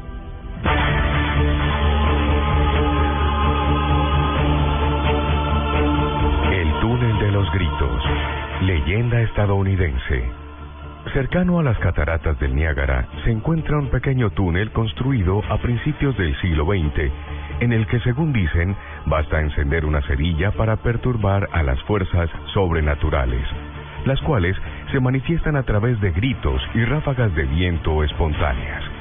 Por esta razón, los lugareños lo han bautizado como el túnel de los gritos, Screaming Tunnel. Este pasaje estrecho y oscuro se encuentra en Warner Road, bajo la vía del tren que une a Toronto y Nueva York, y sin importar la hora del día, permanece cubierto por una niebla espesa que impide ver más allá de un paso.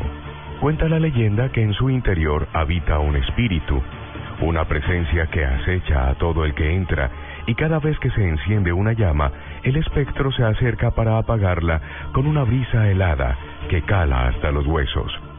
Dicen que todo se originó hace más de un siglo, cuando hubo un incendio en una granja cercana.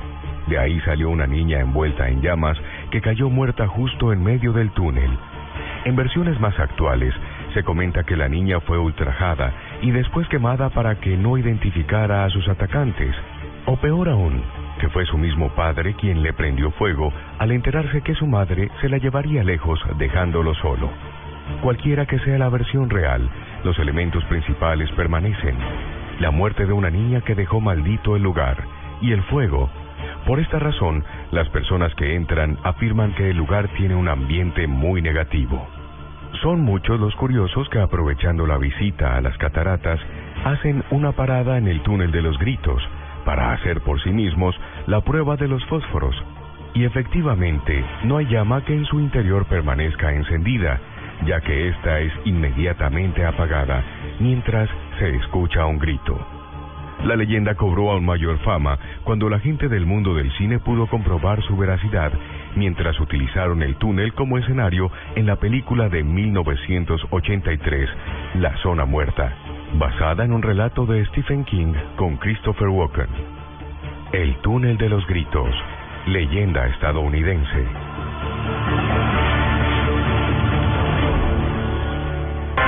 Luna Blue, porque nunca estamos solos. De lunes a jueves a las 9.30 pm por Blue Radio.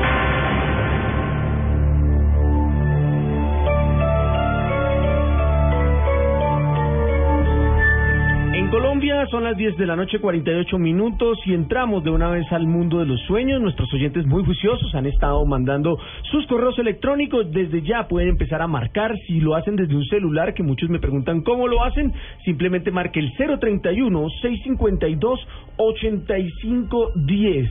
Y tenemos precisamente ya algunos de los mensajes que han llegado a esta hora a través de nuestros diferentes formas de contacto. Este dice, por ejemplo, hola amigos lunáticos, mi sueño es que estaba en mi casa y empecé a escuchar ruidos tremendos de explosiones y gritos en la calle.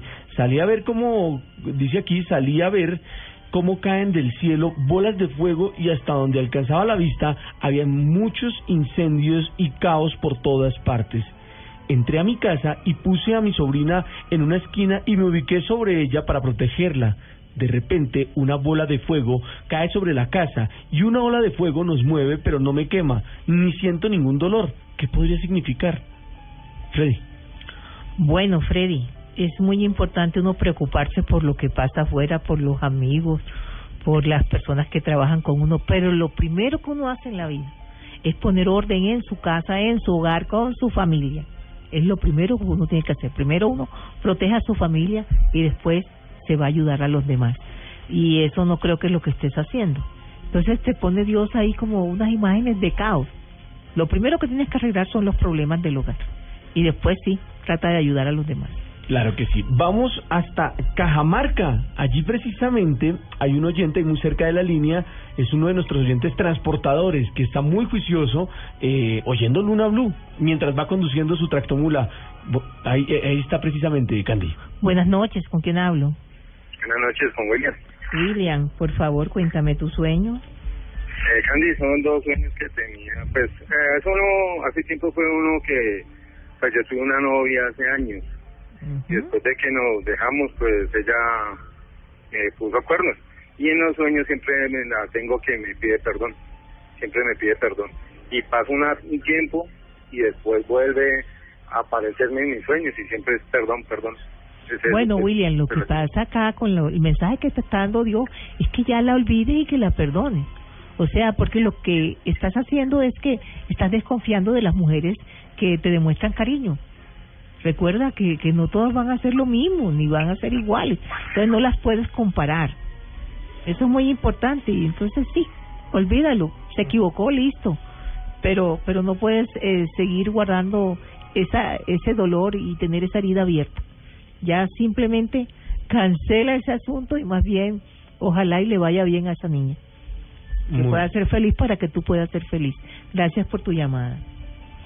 Aprovecho para saludar a todos los eh, personajes que trabajan en el sector del transporte y que siempre oyen nuestro programa. A toda la gente que trabaja con, eh, con sus tractomulas, a los que trabajan con sus buses, con sus taxis, que siempre están con nosotros. En el fansong se me acercó y me dijo, yo lo escucho todas las noches eh, y conduzco una tractomula. Qué bueno, y sé que Sí. son muchos. Sí. Además me parece hasta interesante, un poco tenebroso, eso sí tengo que admitirlo, toda mi admiración, para el que vaya en una tractomula en una carretera oscura por allá y usted oyendo esto. Tremendo. Por ejemplo, la creepypasta de ahorita y uno ahí como... oh, la novia fantasma que sale en la carretera. Y uno ve una luz al frente. Ahorita les vamos a buscar una de esas creepypastas en honor a nuestros oyentes eh, transportadores. que están en carretera.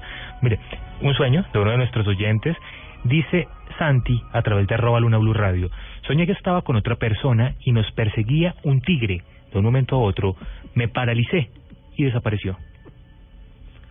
Bueno, Santi, el problema es que uno no puede andar entre dos, porque de verdad que esta otra persona se le va a convertir en un tigre y está a punto de cogérselo, así que a ver cómo soluciona la situación. Ah, cara, eso se puso serio. Sí. Eso se puso serio, Santi, y tiene que estar muy, muy atento. Bueno, que nos escriban a través de arroba Luna Blue Radio o a lunablue, arroba blueradio.com con sus sueños para que Candy los pueda interpretar. Claro que sí. Este, por ejemplo, dice, hola, hace años tuve un sueño.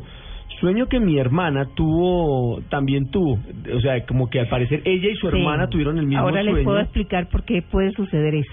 Soñamos que mi hermana menor moría, que la metíamos a un cajón, la amarrábamos con un lazo y la metíamos a un lago. Todos los días regresábamos para sacarla del lago y le dábamos de comer sopa. Ella abría la boca, comía y la volvíamos a meter al lago. Nos veíamos tristes, pero creíamos que era en algún, mejor. que en algún momento iba a revivir No, y no, que era lo mejor para ella. Sí, no, lo que pasa, chicas, es que sí, la hermana menor hay que cuidarla, pero hay que saber hablar con ella. La idea no es amarrarla y dejarla dentro de la casa, la idea es aconsejarla y darle buen ejemplo. No importa que ustedes quieran darle lo mejor ahí, esa imagen, eso es lo que está diciendo. Sí hay que cuidarla y, y protegerla, porque sabemos que en esta época las niñas son fáciles de inducir a cometer errores, pero no es encerrándola en la casa ni castigándola. Denle buen ejemplo y aconsejenla con mucho cariño, mucho amor.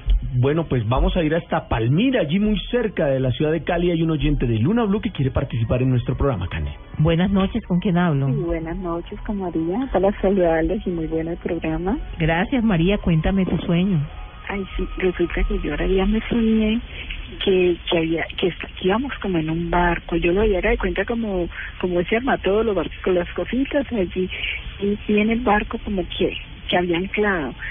Y, y veía como que se había caído una carpa y había quedado todo descubierto, pero todo era quieto, como muy, mm, muy tétrico, no sé, lo veía como muy... Y me soñaba con la hija que falleció, que en una partecita había un pescado, ya como, como que había caído allí, se había estado muriendo, y que ella lo cogía y lloraba, y me miraba. Y así oía la voz de la otra hija que decía, yo quiero tener un hijo. Claro que la, la hija que murió, ella dejó un niño. Entonces Sí. he quedado como con esa, esta del sueño. Bueno, mira, es un sueño hasta bonito, ¿verdad? Yo sé que la vida no ha sido fácil para ti y, y que todo ha pasado y tú sientes que no, caramba, que no era lo mejor para ti. Pero lo importante es lo que te está diciendo la hija, ¿verdad? Yo sé que estás preocupada por la situación económica y todo, pero ella te está diciendo que, que no vale la pena llorar por dinero, ¿verdad? Y que para uno ser feliz no necesita tener dinero. Solo con Dios nos dio la capacidad de producir y yo creo que la paz, la tranquilidad es lo, lo mejor. En cuanto a tu otra hija, pues casi que le está diciendo, ahí está mi hijo, ayúdalo. Y está también la abuela para eso. En el momento que ustedes sientan que ese niño es lo mejor para ustedes y que tu hija no está muerta, simplemente eh, cambió ese espíritu ahora, no ves el cuerpo físico, pero está ahí con ustedes siempre, vas a, a ser más feliz y ella va a aparecer en este momento, de ahora en adelante, sonriente en tus sueños y tranquila y te lo va a demostrar. Gracias por tu llamada. Bueno, Fabián nos escribe a través de arroba Luna Blue Radio y dice, soñé que caminaba por un parque y se fue la luz. Me tocó correr porque sentí que me perseguían y me iban a atacar. Bueno, Fabián, el que le hace la paz. hoy, hoy estamos con sueños muy parecidos. Lo importante, Fabián, es que eh, en el momento que hay que estar en el lugar, hay que estar. A veces uno se arriesga a estar en la calle buscando lo que no se le ha perdido. ¿A ti te encanta? mucho la calle. ¿Sueños parecidos están como No, no, no, los no, lo que pasa es que es normal, o sea, para mí es normal, eh, a veces la noche a noche parece que los sueños fueran muy parecidos. muy parece buen- como que si el ambiente se confabulara y todos mi amigo, le ¿no? dieran como paso a esos sueños. Y Fabián siempre, pues aquí es una forma de protegerse, porque como dicen por ahí, uno va a la calle a encontrar lo que no se le ha perdido. Muy bien. Este correo dice, buenas noches, quisiera entender el significado de este sueño. En el patio de la casa tenemos un tanque grande para recoger agua lluvia. Está lleno y veo un muñeco o un bebé, la verdad no lo tengo claro, que está debajo del agua y no se mueve. Cuando intento sacarlo, sale de la habitación, abre comillas, donde duerme mi tía abuela, una mujer vieja de aspecto fantasmal que me habla con una voz horrible y que en un lenguaje que no entiendo, lleno de miedo, lo único que se me ocurre es rezar y tratar de hacer el símbolo de la cruz con mis manos. Gracias por su ayuda, Carlos. Bueno, Carlos, o sea, hay errores del pasado que uno quiere de verdad desaparecer, pero a veces la propia familia le recuerda a uno esas situaciones. Eh, no quisiera ser extensa ni, ni hablar, pero eso es un secreto que me está saliendo aquí en este sueño y yo lo que te aconsejaría de verdad es arrepentirte, seguir adelante y perdonarte. Wow, es fuerte, ¿ah? En Colombia son las 10 de la noche, 58 minutos. Tenemos tiempo para uno más de nuestros correos que llegan a través de nuestro correo electrónico, de nuestro mail, lunablu.bluradio.com. Hay oyentes muy queridos, pero nos mandan, hay uno que me dice, tengo tres sueños. Qué pena. Buenas noches, amigos de Luna Blue. Por favor, no digan mi nombre. No lo he dicho.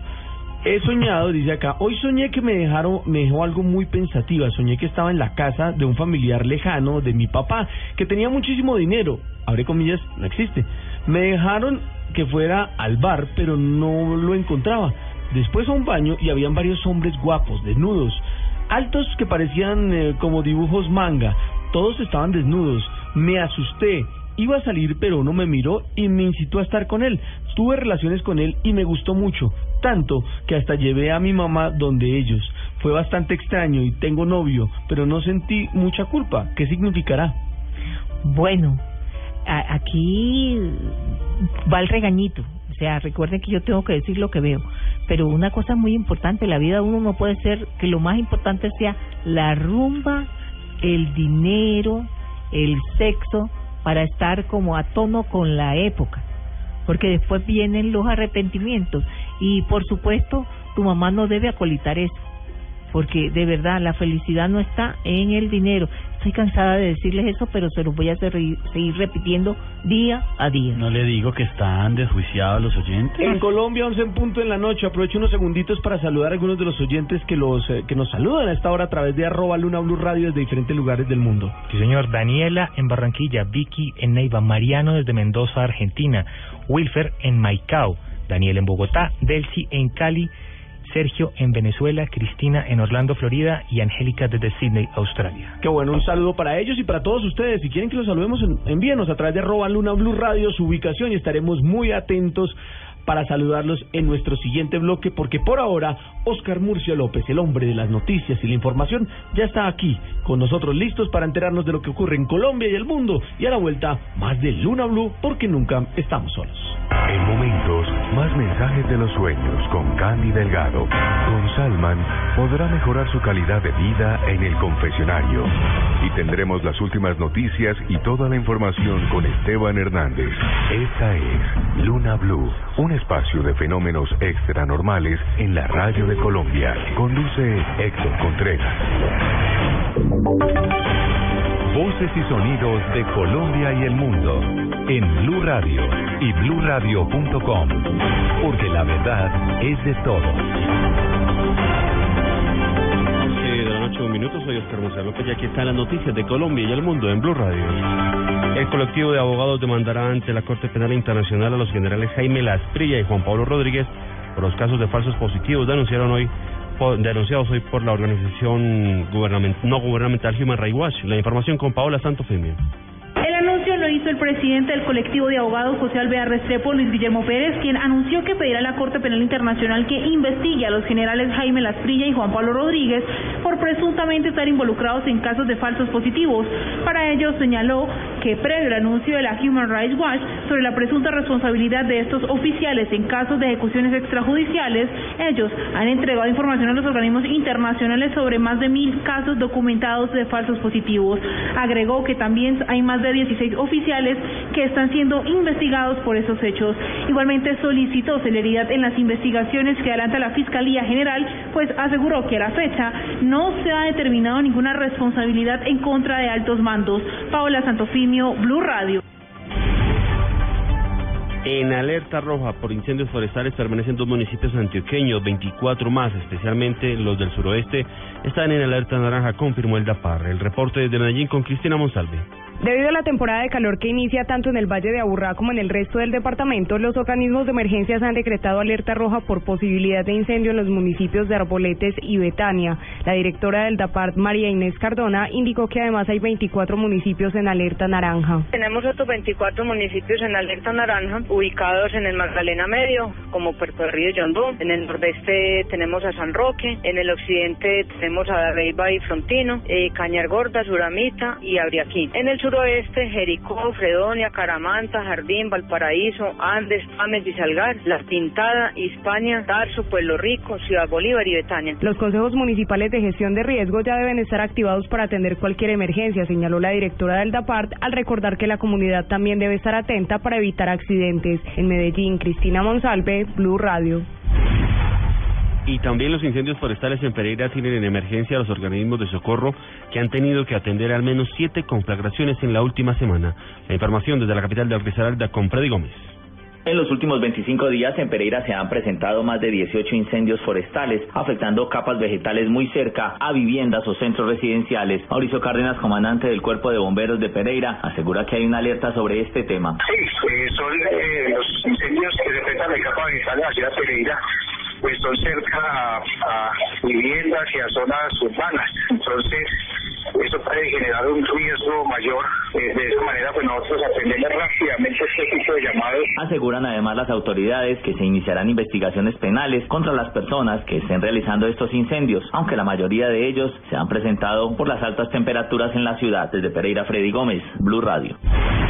En medio del drama y el misterio, hoy se cumple medio año de la desaparición de una menor estudiante en Mompox, Bolívar. La información desde Cartagena con Carlos Cataño.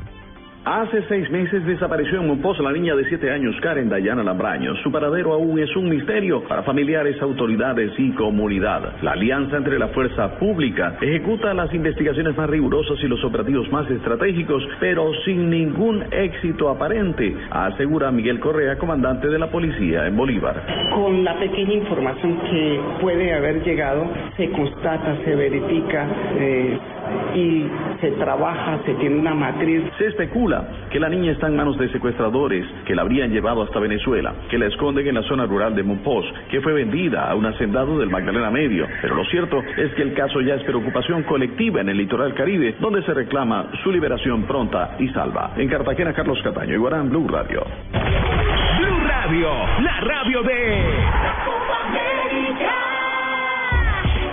Y en el inicio de los octavos de final, la selección de Chile venció a Uruguay en un gol por cero con anotación del defensa Mauricio Deila. Jorge Sampaoli, el entrenador de La Roja, se refirió al partido frente a la Celeste. La información con el enviado especial de Blue Radio, Alejandro Pino.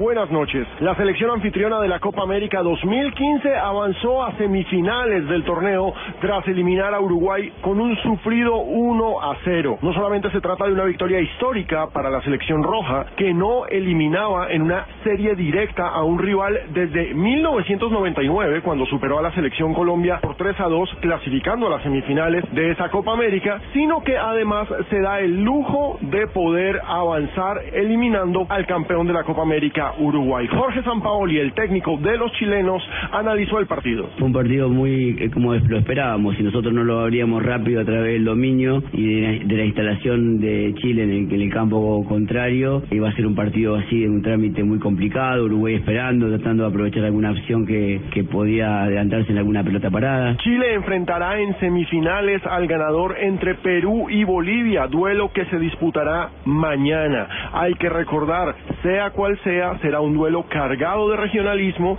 y tal vez sea una batalla política más allá del fútbol. Desde Santiago de Chile, en donde el anfitrión sigue vivo, este es un informe de Alejandro Pino Calas para Blue Radio. La Copa América. Noticias contra reloj en Blue Radio. A las 11 de la noche, 7 minutos, noticias contra eh, en contrarreloj, noticias en desarrollo. En Estados Unidos, el precandidato presidencial republicano Donald Trump acusó a los medios de comunicación de distorsionar sus comentarios sobre los inmigrantes mexicanos que provocaron indignadas reacciones en la comunidad hispana y América Latina.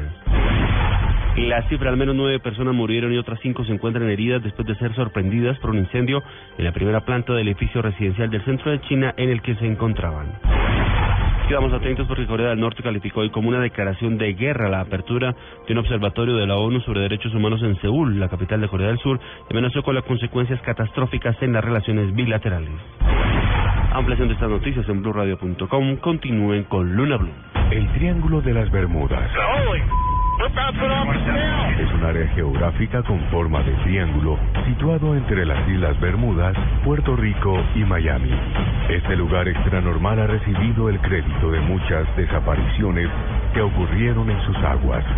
A la fecha, más de 50 naves y 20 aviones se han perdido en esa área del Océano Atlántico. Luna Blue, un espacio de fenómenos extranormales en la radio de Colombia. Escúchelo y vívalo en Luna Blue, de lunes a jueves a las 9.30 pm por Blue Radio.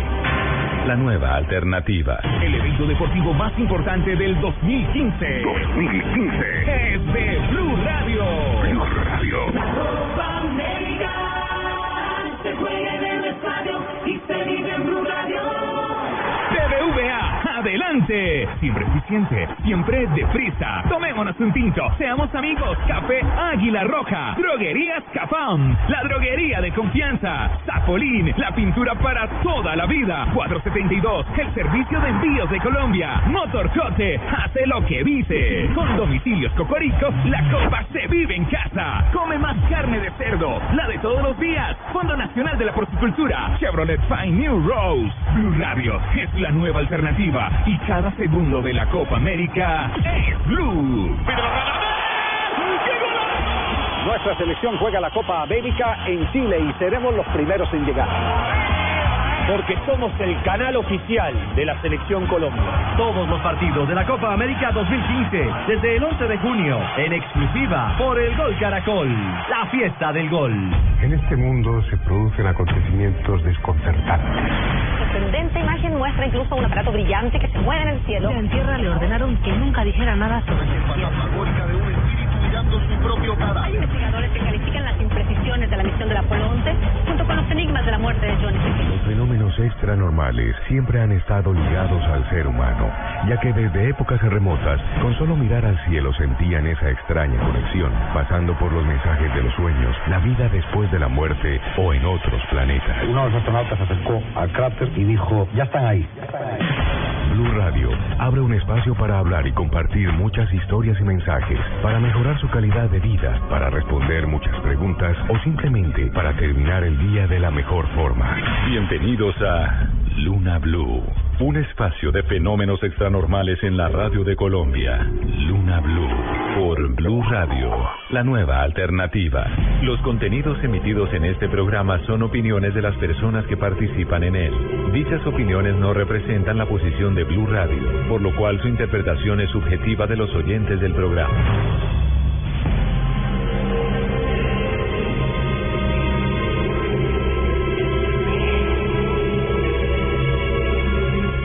Colombia son las 11 de la noche, 11 minutos. 11, 11, mire. Además, 11 segundos en este momento. Ve, el universo conecta puntos. Ahí Totalmente está mandando señales. conectados. 11, 11, 11. Seis unos. Ahí les dejé de tareita para todos ustedes. Muy bien. ¿Qué significan seis unos juntos, por favor? Dependiendo de la situación, pero algunos dicen que es una manifestación, puede ser su ángel guardián, que está cerca y le quiere decir que está presente. ¿Me, me, me confirma, por favor, qué significa ahí la, la sucesión de unos puntualmente? Gracias. Mientras eso pasa, Salman, saludamos a algunos personajes que están a, a esta hora escribiéndonos desde diferentes lugares del mundo y de Colombia. Vi muchas personas por acá muy juiciosas y muy activas, por ejemplo, desde el departamento del Tolima. Me estaban escribiendo, Héctor, ¿y qué? ¿Y los del Tolima, o sea, no, no existimos? Claro que existen, señor. También está Sergio Maidana, que nos escucha cada noche en Argentina. Mire, David Alzate, desde Cajamarca, en el departamento del Tolima. Mm, Nos escucha también Andrea desde Santander. Ajá. Eh, dice acá, en, en el Tolima tenía un señor desorezado para hacer chorizos. No sé qué será desorezado, pero bueno. Me imagino que no es nada bueno, no va a preguntar. Daniel, en Barranquilla, con tremendo calor oyendo Luna Blue. Uy. que está haciendo mucho calor en- allá en la costa. Dice Vicky, desde Neiva Huila, donde se vive el San Pedro, invitados a que se peguen la rodadita. ¿Cómo Dice. es? ¿Cómo es? Uy, ¿Cómo es? Hágale de desde el. San Pedro. San Pedro, mano. Los escucho desde Mendoza, Argentina, nos dice nuestro amigo Lemini. Eh, los escucho desde Mendoza, Argentina, colombiano por adopción porque mi mujer es barranquillera. Qué bueno. Muy bien. Eh, eh, hay un personaje que se llama Wilfer que dice, estoy en Maicao. Sí, señor. En Maicao. Aguantando poquito calor Ya, también, también importante, importante el climita.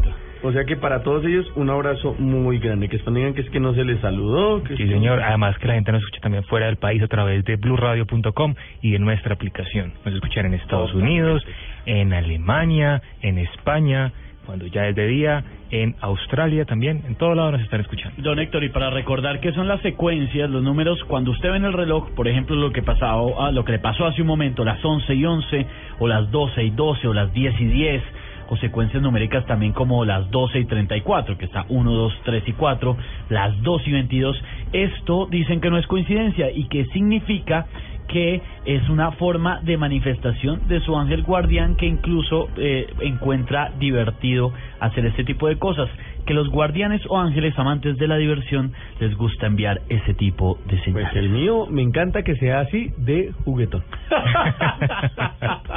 en Colombia, 11-13 minutos y vamos a hablar de cifras extranormales, ya que hay muchas rondando por ahí precisamente.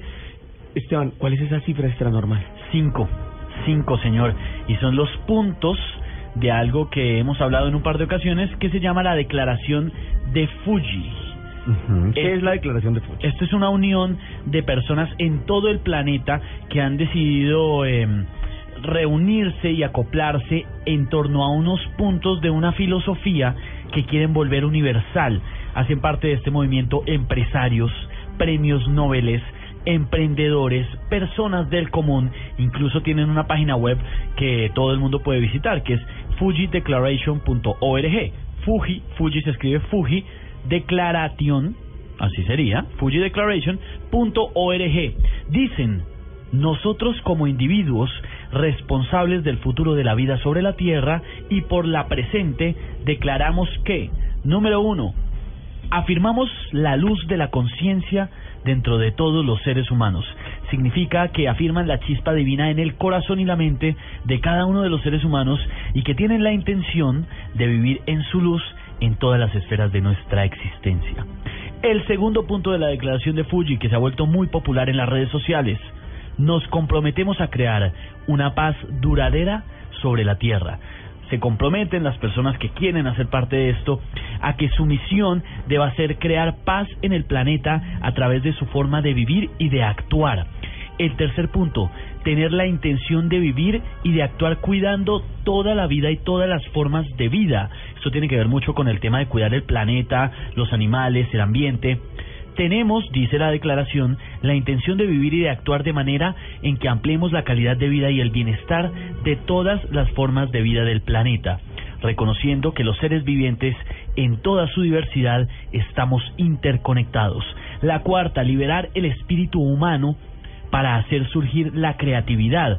Permitimos y alentamos liberar el espíritu para hacer surgir su profunda creatividad y nutrir la transformación necesaria de manera que podamos forjar un nuevo paradigma en todos los planos de la actividad humana. Esto es como lo, lo más político de la declaración.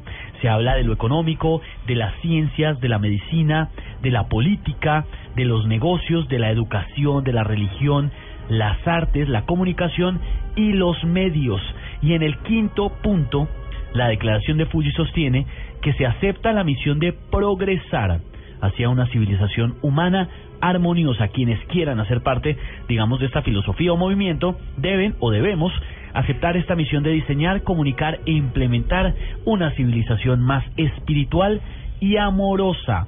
En otras palabras, básicamente estos son cinco puntos que buscan que la humanidad sea un entorno a una forma de actuar y de pensar que lleve a todo lo contrario que está pasando, que es la destrucción de este planeta, señor. Muy bien. En Colombia, 11.17 minutos, hablamos de temas extranormales. Salman, ¿cuál es su cifra de hoy? Mire, señor, mi cifra es 10 y tiene que ver un poco con el hecho que hemos hablado aquí repetidamente de las vidas pasadas y de cómo se conectan.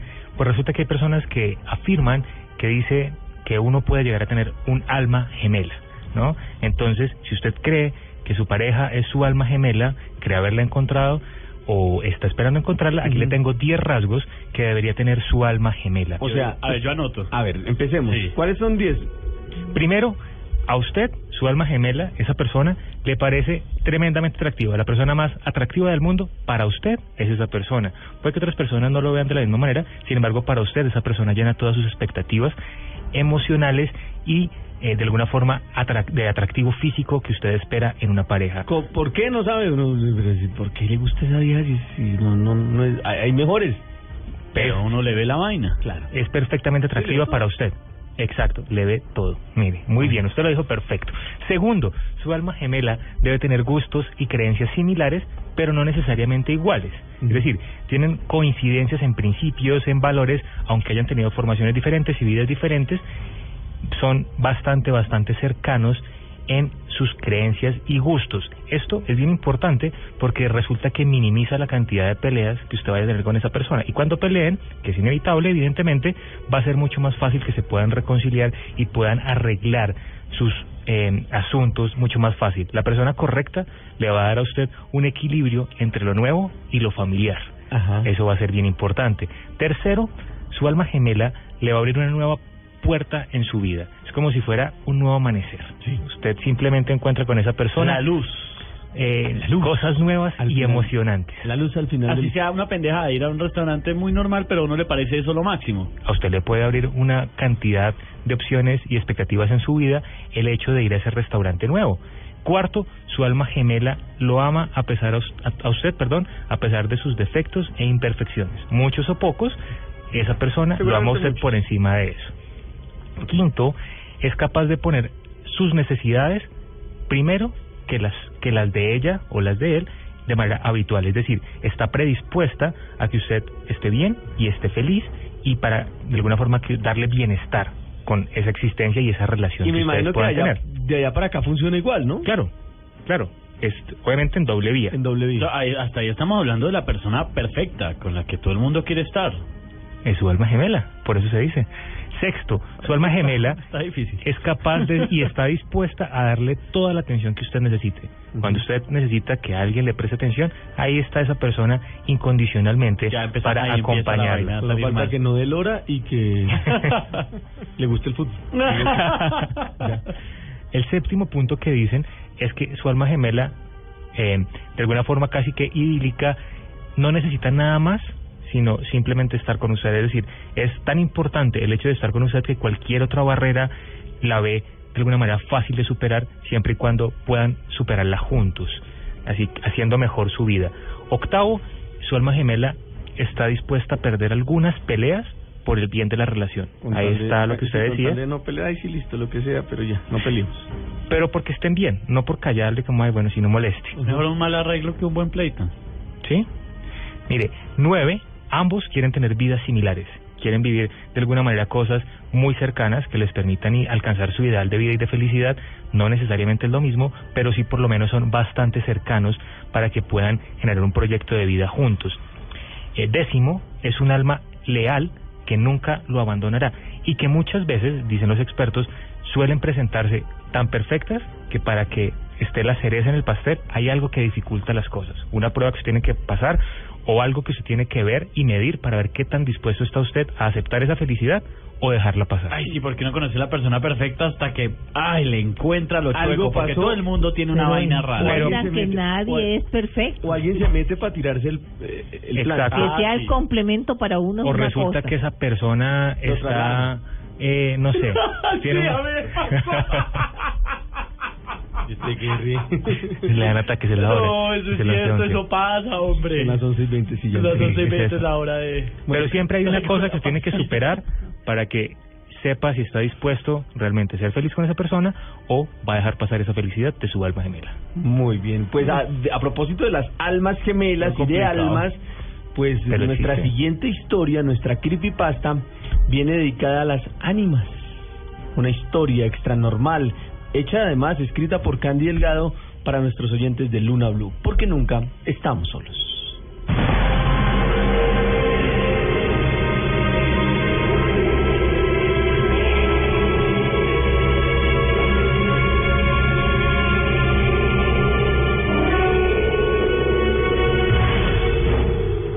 Las ánimas.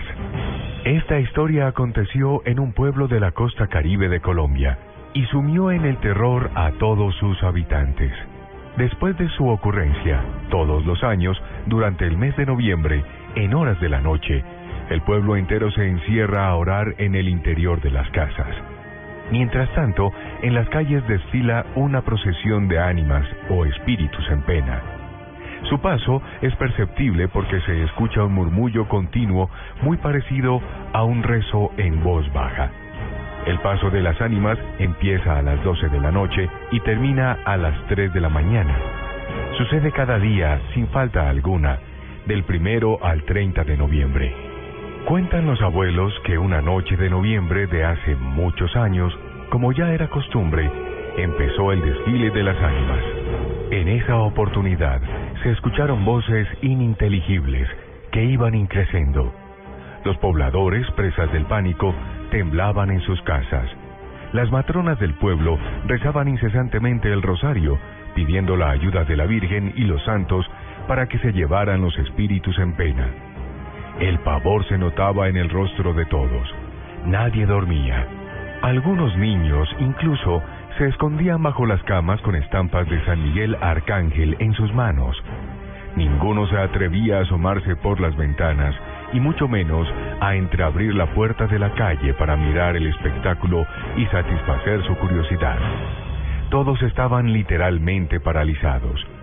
Siempre se escuchaba un rumor al principio, después gritos desgarradores y finalmente, antes de desaparecer, voces suplicantes que disminuían poco a poco su intensidad. Esa noche, sin embargo, más o menos a la una de la madrugada, cuando la procesión de las ánimas avanzaba escalofriantemente, una de las vecinas, muy conocida por sus dotes para enterarse de los secretos de todo el mundo, no pudo dominar su curiosidad. Abrió la ventana de su habitación, asomó por ella su rostro expectante para ver quiénes caminaban por la calle y qué hacían. Vio un grupo de sombras tenebrosas que en fila india avanzaban levitando. No se les veían los pies ni el rostro. De pronto, para su asombro, una de ellas se apartó de la fila y flotando velozmente se acercó a su ventana y le entregó un envoltorio. Inmediatamente se alejó y regresó a la procesión. La aterrorizada mujer miraba con ojos desorbitados, petrificada y muda, el paquete que tenía en sus manos. El cortejo de sombras, entre tanto, desaparecía al final de la calle. Los familiares de la mujer, preocupados por el hecho, esperaron el amanecer y salieron afanados a buscar al cura del pueblo con el fin de solicitar su ayuda para que la sacara del trance en que se encontraba y revisara el contenido del envoltorio. Ninguno se atrevía a abrirlo. El sacerdote fue a la casa de la mujer, Empezó a recitar oraciones de protección y le quitó de las manos el paquete que le entregó el ánima. En ese momento, ella volvió en sí y comenzó a gritar con voz desgarradora. Esta noche vendrán por mí, me van a llevar. El cura siguió orando en medio de sus gritos. Al cabo de varios minutos, la mujer se calmó. En ese momento, él abrió el envoltorio y todos los presentes dieron un alarido cuando vieron el contenido. Eran restos humanos. Los hijos de la mujer, atemorizados por la posibilidad de perder a su madre, le rogaban al cura que la ayudara. Faltaban 18 horas para que las sombras regresaran y se la llevaran. En ese momento habló la vecina más vieja del pueblo. Yo sé lo que hay que hacer, dijo. Solamente un ángel puede devolver los huesos a las sombras. Agregó. A él no se lo pueden llevar. Concluyó. En la casa de la mujer en peligro vivía un nieto suyo, un bebé de seis meses de nacido. Todos estuvieron de acuerdo en que ese niño inocente era un ángel en este mundo. Entonces trazaron la estrategia que pondrían en práctica por la noche. A las doce de la noche, tres toques sonaron en la ventana. Poco a poco, la hoja de madera se fue abriendo y bajo el marco apareció el niño abrazando el envoltorio de huesos. Su abuela, escondida bajo el alféizar, lo sostenía con sus manos. La sombra agarró el envoltorio y una voz gutural se escuchó. Por esta vez te has salvado, dijo. Volveremos todos los noviembres hasta que te asomes otra vez. Entonces, serás una sombra como nosotros. Dio media vuelta y se fue. Luna Blue, un espacio de fenómenos extranormales en la radio de Colombia. Luna Blue, por Blue Radio, la nueva alternativa. En Luna Blue se abre el confesionario. Un espacio para sus dudas, historias de dificultades, secretos. Cuéntenos su historia a partir de este momento en Bogotá al 652-8510 y en el resto del país al 018000 124070. El confesionario está abierto. En Colombia, 11, 28 minutos, ustedes oyen Luna Blue, un espacio dedicado a los temas extranormales y abrimos nuestro confesionario con Salman en arroba Salman5K, lo pueden encontrar. Sí, señor. Y pueden participar desde ya en esta sección, hablándonos hoy de los personajes más egocéntricos que existen. ¿Cuál es ese personaje que usted definitivamente no tolera, no soporta por egocéntrico? Sí, señor, porque muchas veces ese tipo de personajes terminan siendo casi que un gatillo para uno. Uno los ve o escucha hablar de ellos y de inmediato usted se pone de mal humor, se Se valen- predispone ante ellos. Se valen políticos, ¿no? Sí, se vale absolutamente de todo, porque es que egocéntrico es el personaje que usted ve en televisión que no soporta, que no le gusta, que le cae mal, pero también puede ser, por ejemplo, un mal jefe que se cree que se las sabe todas, o incluso su pareja, que resulta que se le hace la vida a cuadritos cuando cree ser dueño o dueña de la verdad absoluta y le ignora a usted todo lo que siente, piensa o dice en la relación. Ahí donde empieza a volverse bastante complejo el tema del ego. Susana, por ejemplo, dice que para ella el personaje, los personajes más egocéntricos son Cristiano Ronaldo y Nicki Minaj. ¿Mm? No, no, no lo soporta. No, que no, no, no, no le parece, pero en lo más mínimo. O sea, como diría, no me lo paso. Eh, exactamente, exactamente. Sergio nos dice que la persona más egocéntrica que conoce es el periodista argentino Elio Rossi.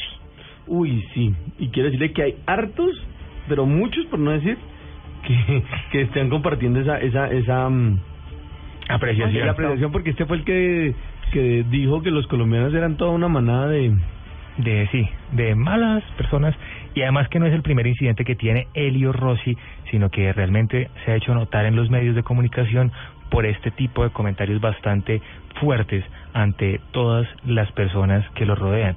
Y así hay un montón de personas que uno se puede ir encontrando que realmente, como diría alguien, le matan los buenos sentimientos. ¿no? Con lo que sea. Sí, sí, sí, sí, sí. Eh, también dicen por acá que uno de los personajes más egocéntricos e insoportables es el presidente de Venezuela. El actual. Sí, señor, Nicolás Maduro. Mencionan también actores de la televisión colombiana, eh, dicen también que el personaje más egocéntrico, dicen March, a través de Robar una Radio, es Álvaro Uribe Vélez, Petro, el procurador, Cristiano Ronaldo, José Mourinho, y la lista sigue y sigue. Y sigue y sigue. Pero no hay ninguno marcado así, o sea... ¿hmm? No, pues realmente eh, no hay uno que se gane absolutamente todos. Aquí Linda también dice Neymar, Uribe y Maduro. Diego Neymar, Ramírez. Neymar podría estar ahí, ¿no? Uy, bastante. Además porque ese gesto de irse de la concentración no fue para nada bonito. Creo que ni los compañeros estaban tan contentos con él. No, pero pero no deja las cosas tiradas tampoco. Eh, Diego dice Roy Barreras en lo político, Neymar en lo deportivo y cierra la lista mi última ex novia. Una lista de peso. Pero O sea, Diego. ¿Quién es el personaje más excéntrico, perdón, más egocéntrico para para Candy? ¿Quién crees que es el personaje ¿Sabe más que egocéntrico? mientras ustedes hablaban, yo estaba pensando, ¿no? Pero quién, pero quién. Si hay una, hay ciertos políticos, pero una de las, no sé, de las cosas que yo siempre he dicho es que no hablo ni de religión ni de política, porque de verdad eh, eh, puede uno sacar de la parte oscura de uno y mejor quedarse callado. Muy bien. ¿Y para usted? No me quiero comprometer, no. no. Dejémoslo en que... Dejémoslo en que es un alcalde. que hace declaraciones muy extrañas. Sí, sí, sí, sí, sí. Que inaugura ahora sin... Sin haber terminar. Sin terminar, y, en fin. Sí, el hecho de que esas personas egocéntricas le salten la piedra a uno es muy importante identificar porque uno empieza a ver también cuáles son los rasgos que uno no detesta y no tolera en las personas. Y esos personajes públicos despiertan muchas pasiones, inclusive sin conocerlo. Digamos que el tema de los políticos es fácil que uno lo sensibilicen porque en manos de ellos está nuestro destino, está nuestro dinero, están un montón de cosas. Eh, a mí me causa curiosidad, por ejemplo, cuando las personas odian desaforadamente a futbolistas porque Sí, pues sí, porque no le han hecho nada, ¿no? A artistas, eh, yo soy uno que por ejemplo soy antifan total de Ricardo Arjona y, y me cae muy ¿Qué te gordo porque me parece que ¿Qué te hizo? nada, la pregunta es muy sensata. Exacto. Nada. ¿Qué te hizo? Exactamente lo mismo que le ha hecho le ha hecho un, futbolista a una persona del equipo contrario, absolutamente nada. Realmente no le ha hecho nada, pero sí le mueve a uno y lo sensibiliza porque uno dice, esta persona me cae muy mal porque es muy egocéntrica, se cree eh, lo mejor del mundo y resulta que está muy lejos. En la costa decimos el último suero de cincelejo. la última Coca-Cola del desierto. la última Ese tipo de personajes son demasiado fastidiosos. Gracias por la cortina, ¿no? ¿Sí escucha? Aquí es donde se cae el rating. Podríamos omitir eso. Gracias, muy querido, tan chévere. porque son personas que realmente lo movilizan a uno. Como les decía, los políticos suelen ser bastante, bastante complejos. Aquí nuestros oyentes también eh, comparten la opinión de Héctor, hablando sobre los alcaldes y malos alcaldes de la ciudad en la que viven, que no solo es Bogotá. Eh, Leo Estrada no es la más egocéntrica, pero es, perdón, pero es la persona en la que yo creo y soy yo.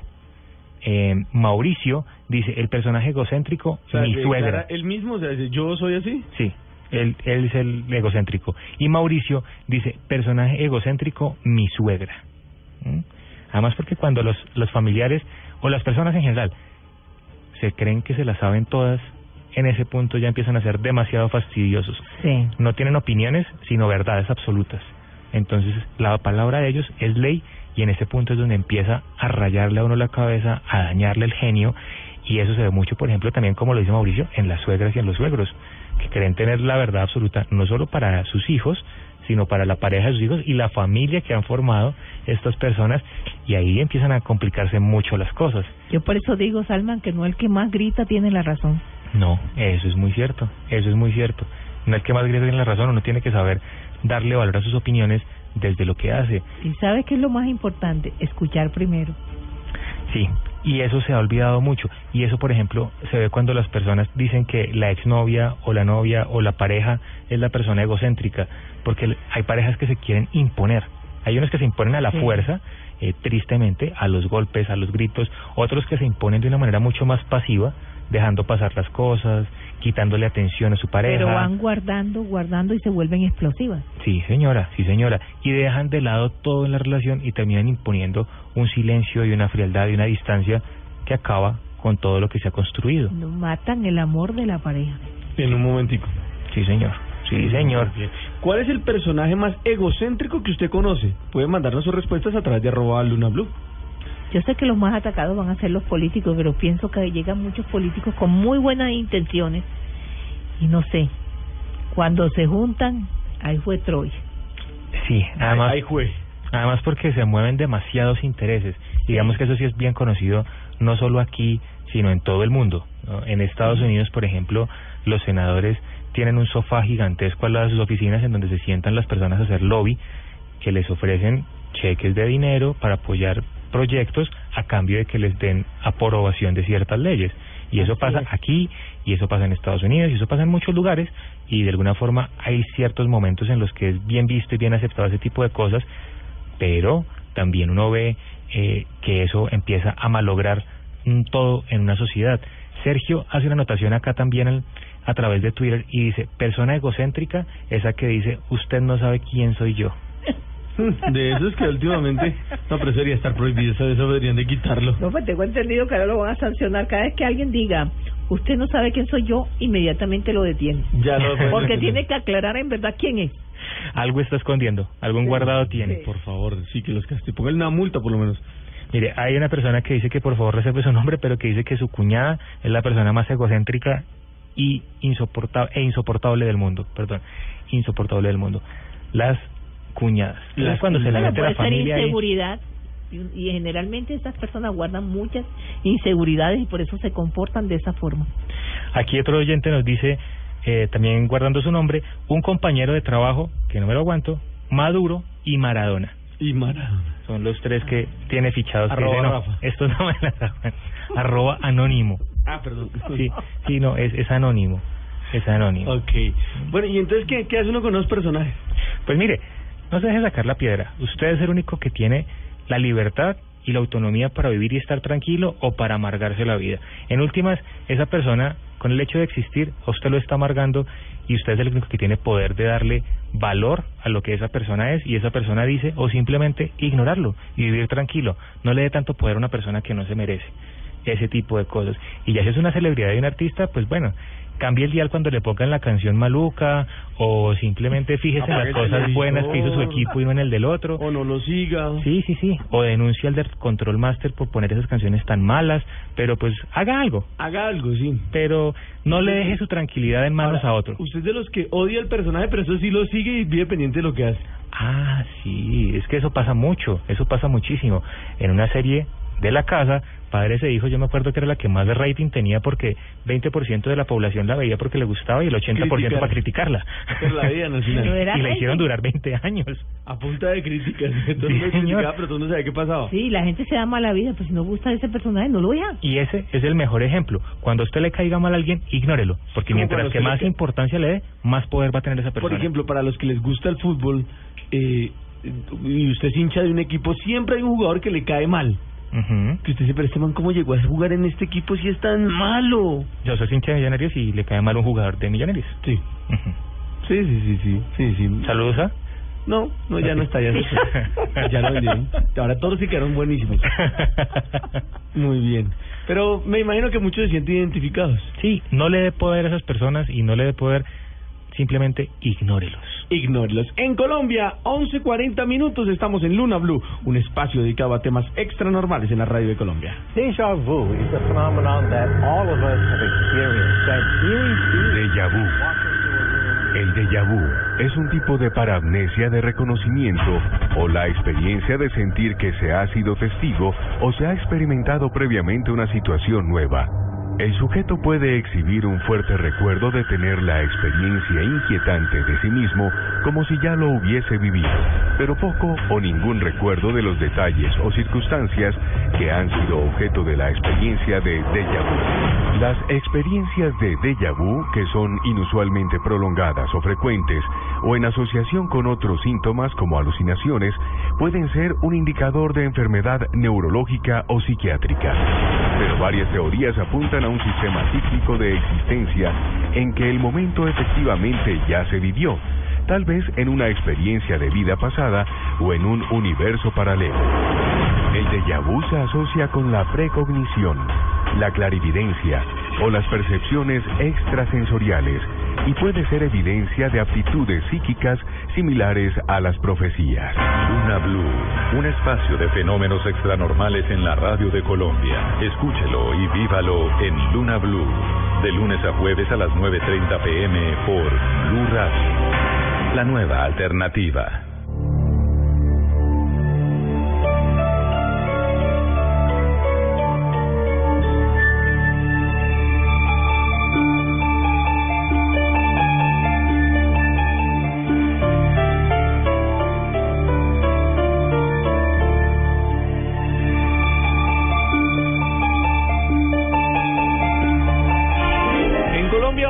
31 en la noche hablamos de personajes que están en la luna. Esteban, ¿quién está en la luna hoy? En la luna está...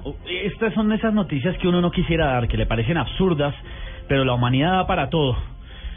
Metieron a la cárcel, literalmente, eh, a un tipo que se había escapado de un hospital psiquiátrico y que decapitó a una anciana creyendo que era Hitler. Este señor además, ¿Quién dijo- era Hitler supuestamente? ¿La anciana? Sí. El hombre era un enfermo, es un enfermo psiquiátrico. El hombre cree además que lo que hace es matar demonios. Le causó la muerte también a un par de gatos antes de asesinar a esta anciana en un jardín en Londres. Este señor es un luchador de artes marciales, pero eh, está en este momento ya ingresado indefinidamente en un hospital psiquiátrico porque así lo, lo, lo ordenó pues un jurado durante esta semana.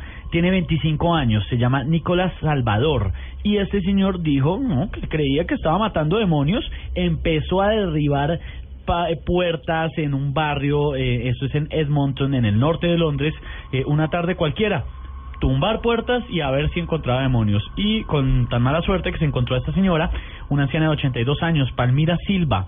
El hombre se la encuentra, ella estaba en el jardín, la apuñala y la decapita completamente. Incluso se quedó con la cabeza en la mano. Una cosa impresionante además que eh, los investigadores tuvieron acceso a la grabación de la cámara de seguridad que mostraba eso que les acabo de contar. En la luna totalmente, pues porque, hombre, literalmente necesita apoyo y tratamiento. Hay dos psiquiatras que coincidieron que el hombre sufre de esquizofrenia paranoide. Muy bien. Y ¿qué además llegando a creer que él dijo, cree que la anciana que mató era la encarnación de Adolfo Hitler o del demonio. Increíble ¿a que estén pasando esas cosas a esta altura de la vida. Y como lo decíamos hace un par de programas, puede que también se esté volviendo la excusa perfecta para todas las personas que están haciendo barbaridades, ¿no? Si ya mató a una anciana, entonces para ver si de pronto me rebajan la pena, voy a decir que es Hitler o que es un demonio. A ver si con eso tiene Pilas con el gato. ¿Cómo? Pilas con el gato, Esteban que tiene gato. Ah, sí, mató dos gatos. Muy bien. Empezó con los gatos y mira, siguió con los Ah, dame favor. Vamos directamente a otro lugar del mundo para conocer los personajes que están en la luna. Salman, ¿quién está en la luna hoy? Mire, señor, en la luna está Alexander Bogdanov. Es un erudito eh, ruso que eh, fue muy, muy amigo eh, hacia 1873 aproximadamente, que fue cuando nació eh, y cuando desarrolló toda su carrera de científico de, eh, de Lenin. Y fue bastante, bastante controvertido por sus investigaciones. Este señor aseguraba que podía buscar la inmortalidad a través de la sangre. Lo que él hacía, aprovechando todo eh, su contacto con este primer mandatario ruso, era que buscaba personas jóvenes, las capturaba y las desangraba para después hacer transfusiones de sangre a las personas que lo rodeaban a él y con eso tratar de buscar la eterna juventud. Fue tal su obsesión con esto que inclusive la propia hermana de Lenin, María Ulianova, fue eh, partícipe de esos experimentos en donde se le permitió acceder a sangre de personas jóvenes para de alguna forma hacerse más longeva o mantenerse joven por mucho más tiempo. Siempre es que hay bastante loco, ¿no? Demasiado. Mucho loco suelto. Inclusive este señor escribió un libro que se llamaba La Estrella Roja, en donde decía que eh, este tipo de experimentos tenían que fortalecerse y que tenía que llegar a un punto en donde la humanidad se dedicara única y exclusivamente a tareas y prioridades filosóficas y las labores manuales las hiciesen hombres, robots y máquinas, de forma tal que el hombre se dedicara únicamente a cosas que tuvieran que ver con el pensamiento y con el desarrollo intelectual y las máquinas y algunos seres humanoides, como lo describía él, fueran los que trabajasen por el ser humano, cosa que de alguna forma eh, estamos viendo hoy por hoy con los avances de la tecnología, la inteligencia artificial y la automatización que ha llegado a un nivel bastante alto. Oye, ya muchas personas hablan de eso, ¿no? De esa extraña, ¿cómo llamarlo a eso? Forma de vida o, o- por lo menos eh, eh, en la que las máquinas llegarían a tener un poder muy importante, ¿no? Sí, señores, que además eh, uno ve empresas gigantescas en el mundo que hoy por hoy son operadas en un 70% por máquinas y el 30% del personal humano que está con ellos, eh, casi todo es mantenimiento e ingenieros que ven que todo funcione correctamente y uno que otro gerente pues que lo pusieran por gerente. Y ya deja, y, pero además ya dejó de ser un tema de películas de ciencia ficción para verse en la vida real, ¿no? Claro que sí, además porque reduce muchísimos costos, también reduce un montón de temas operativos y ambientales que lo hacen mucho más eficiente. Pues es en ese señor, punto es óptimo. Llegó la reina Isabel II a Alemania a reunirse con la canciller Angela Merkel y llegan a la Universidad Técnica de Berlín y la recibe a la reina y la saluda un robot. Ah, sí, señor, y eso pasó las últimas horas. Vea, pues, ahí estamos. En Colombia, 11.47 minutos. Esto es Luna Blue, un espacio dedicado a temas extranormales.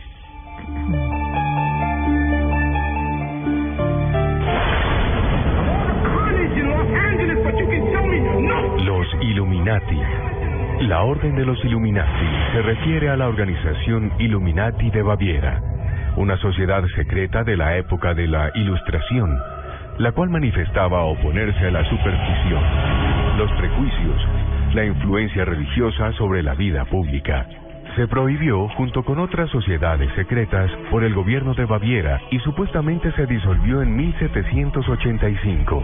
Sin embargo, se habla mucho de la existencia aún en nuestros días de los Illuminati y la presunta conspiración para controlar los asuntos mundiales y establecer un nuevo orden mundial. Se habla mucho de los Illuminati como un grupo en las sombras que maneja el poder con alcances inimaginables y del que harían parte los personajes más influyentes del mundo, incluso de una supuesta conexión con extraterrestres. Luna Blue, un espacio de fenómenos extranormales en la radio de Colombia. Escúchelo y vívalo en Luna Blue, de lunes a jueves a las 9.30 pm por Blue Radio. La nueva alternativa. Los sueños revelan secretos y a partir de este momento en Luna Blue se abre un espacio para conocer ese mensaje. Llámenos ya en Bogotá al 652-8510 y en el resto del país al 018000 124070. Cuéntenos sus sueños y nosotros le contamos su significado.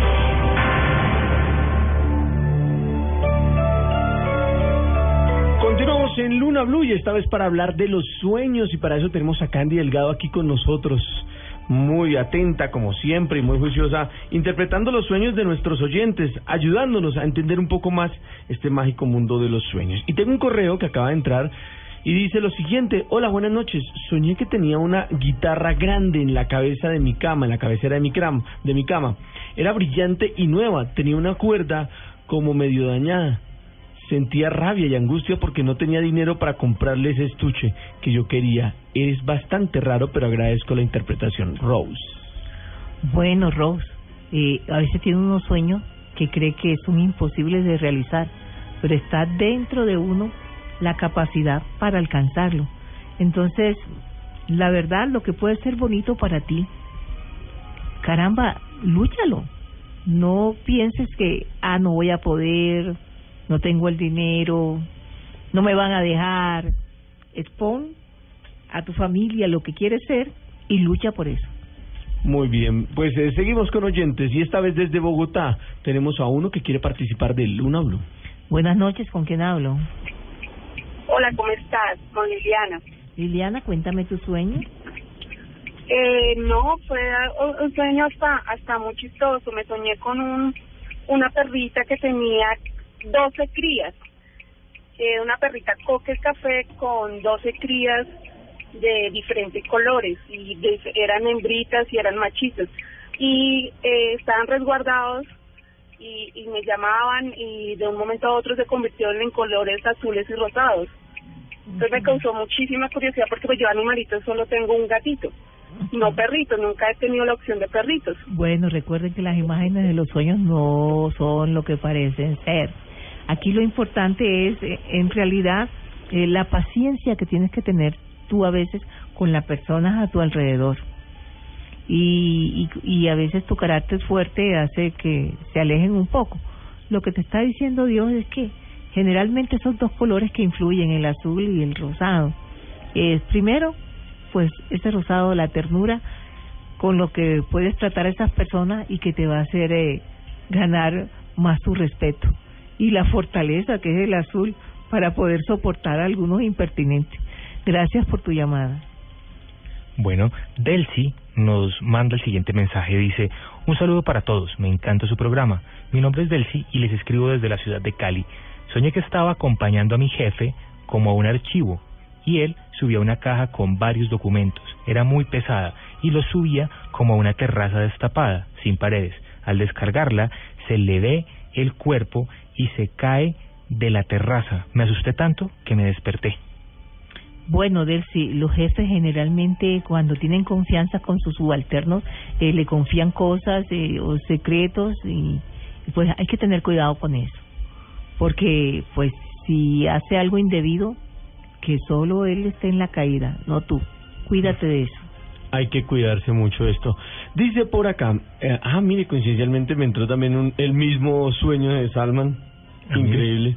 El mismo, pero eh, por otra vía diferente. Dice este, buenas noches, quería entender qué significa este sueño. En el patio de la casa tenemos un tanque. Ah, también. Ya lo Caray, pero están entrando todos como de a dos veces, creo. Este, Salman y Héctor Candy. Además, Lunáticos, muchos saludos desde Vallasolano en el Chocó. Quiero que por favor me interpreten este sueño. Soñé que estaba dormida y llegaba mi novio empapado, abre comillas, bastante mojado por la lluvia. Yo le preguntaba que por qué estaba así y él me decía que no sabía de dónde venía él, que de dónde él venía era muy que además de dónde él venía era muy peligroso. Quisiera saber qué significa este sueño. Muchas gracias. Bueno, lo que hablábamos de aprender a escuchar. A veces los hombres tienen un rasgo de sinceridad y en vez de dejarlo hablar para poder entender por qué cometieron el error, lo atacamos y pues no nos vuelve a decir la verdad. Nos dice mentira para evitar problemas. Entonces él va a contarte algo. Y si lo quieres tanto, pues escúchalo y trata de comprenderlo. Bueno, Fred nos escribe y nos dice, me soñé con un conejo blanco y después con un ratón. Simplemente los vi. Gracias. Bueno, Fred, aquí está la situación difícil porque mm, lo del conejo blanco, ¿verdad? Y lo de la rata. Es, yo diría, te van a tumbar de verdad. Una persona que aparentemente es toda honesta con la propuesta, pero si no te cuidas vas a salir tumbado en la propuesta, así que cuídate con eso. Dice este otro correo. Buenas noches, amigos lunáticos. Ayer soñé que estaba en un lugar extraño, como en una selva. Dice acá, un sueño algo distorsionado. De repente veo unos hombres de forma física muy extraña. Luego uno de ellos me atrapa y me sujeta las manos con unos cuernos, como de unos venados o renos, y abusa de mí. Cuando él se descuida, logro zafarme y me escondo en una casa y ahí me despierto. Quiero saber qué significa y gracias, de verdad los felicito por ese programa. ¿Es una mujer? Linda. Linda. Bueno, Linda, creo que anteriormente te he interpretado sueños y aunque ustedes no crean, dice, ¿cómo hace ella? Porque es que los sueños a veces se conectan. Y si uno no quiere aceptar el mensaje de los sueños anteriores, pues Dios le va repitiendo los mismos sueños con diferentes imágenes, pero es el mismo mensaje. Creo que te he aconsejado que por favor trates de aislarte o de no asistir a ciertos sitios que a lo mejor es el de moda, es lo mejor, o, donde tú crees pasarlo bien, pero que estás corriendo el peligro de que de verdad te, su, te suceda algo desagradable. Y ya estoy preocupada y es una nueva advertencia. Mm, Bueno, prestarle atención a esa advertencia. Daniel nos dice, soñé que estaba discutiendo con mi familia fuertemente. Les pregunté si ellos eran mis enemigos y dijeron que sí. Mi abuela estaba encolerizada y fue la que me dijo que eran mis enemigos. Bueno, Daniel, aquí sí hoy te lleva, te llegó tu regañito. A veces los, los la familia eh, tratan tanto de, de, aconsejarlo uno o de explicarle en que uno se está equivocando que uno lo siente como enemigo cuando no están de acuerdo en lo que uno piensa. Yo siento que tu abuelita siempre fue como la que te mimaba, tu alcahueta, y no, ella no es que te quiera decir que son tus enemigos. Eso es lo que tú crees escuchar. Simplemente son como los que corrigen, los que disciplinan, pero también los que te aman. Muy bien. Dice este, hola blunáticos de la radio. Tuve un sueño en donde estaba sentado en el negocio. Él abre comillas y dice fábrica de chorizos. Esta fábrica eh, es de mi padre y estaba cuidando. Yo iba anoche, ya iba a anochecer cuando de repente veo a lo lejos un grupo como por lo menos de 12 carniceros que vienen con muchísima carne a traer al negocio. Yo de inmediato voy a, llamar a mi padre que estaba en la casa para que bajara y cuadrara todas las facturas. Al bajar él, resulta que no son vendedores, sino eran eh, aprendices para hacer chorizos para que les enseñáramos. Gracias amigos, felicitaciones por ese excelente programa. Ernesto. Ernesto, yo sé que han estado preocupados. La, el negocio no ha estado muy bueno, pero viene una época que precisamente se va a convertir eh, para la familia en una bendición. Pero miren, el hecho de que vean carniceros y después aprendices quiere decir que hay que darle oportunidad a personas, y en este caso inclusive tú, a que tu papá también aprenda a delegar para que con las ideas nuevas el negocio prospere. Ebert dice, eh, mi padre falleció hace un año y últimamente he soñado que estoy compartiendo con él donde un amigo en común. Bueno, Ever, esto lo he dicho anteriormente, pero aquí está sucediendo. Tu padre solo quiere decirte que él está ahí, aunque no lo vea, que él está pendiente de ti, que no te olvides de las personas con las que él compartió, porque a lo mejor eh, él quiere escuchar que hablan de él en el plano físico. Muy bien, tengo este otro. Buenas noches, amigos lunáticos. Soñé hace un par de días que un amigo me tocaba partes íntimas. Yo le decía que no lo hiciera. En, ese, en esas aparece una amiga y ella sí se deja tocar. Luego, ellos tienen sexo delante de mí. Bueno, es importante que mm, es fuerte y miren, eh, aparece con contenido sexual, pero en realidad eh, no le cuentes tus problemas a nadie, a nadie, porque esas mismas personas eh, a lo mejor en vez de ayudarte o te pueden criticar. Recuerden que yo lo que yo les digo siempre también, la mejor amiga de una persona es su mamá. Su mamá es la que lo va a escuchar, lo va a comprender y lo va a aconsejar. Y en este caso, pues no puedes seguir lo que hagan tus amigas. A lo mejor ellas quieren llevarte por otro camino. No te des. Ten tu propio criterio. Bueno, Nicole nos dice, buenas noches, soñé que viajé con mi familia fuera del país. Quisiera saber qué es. Gracias. Bueno, Nicole, tú tienes esa idea, tienes el sueño de salir del país. Hay una cosa que te detiene, tu familia. A veces uno se va primero y después puede llevarlo si cree que es lo mejor para uno. Muy bien, en Colombia son las 11.59 minutos, Eh, vamos cerrando ya nuestro programa, vamos bajando la cortina porque mañana luego del bloque de- americano, nuevamente después de la Copa América, después de toda su información, volveremos a abrir este camino hacia el mundo extranormal. Gracias a Rafa Arcila por la producción, a Candy Delgado, a Salman, que ya también está listo para preparar mañana un nuevo capítulo de lo que será su confesionario con Esteban Hernández y quien les habla, Héctor Contreras. Les deseamos a todos ustedes una feliz noche. Gracias por estar con nosotros. Gracias por hacer parte de Luna Blue. Hasta pronto.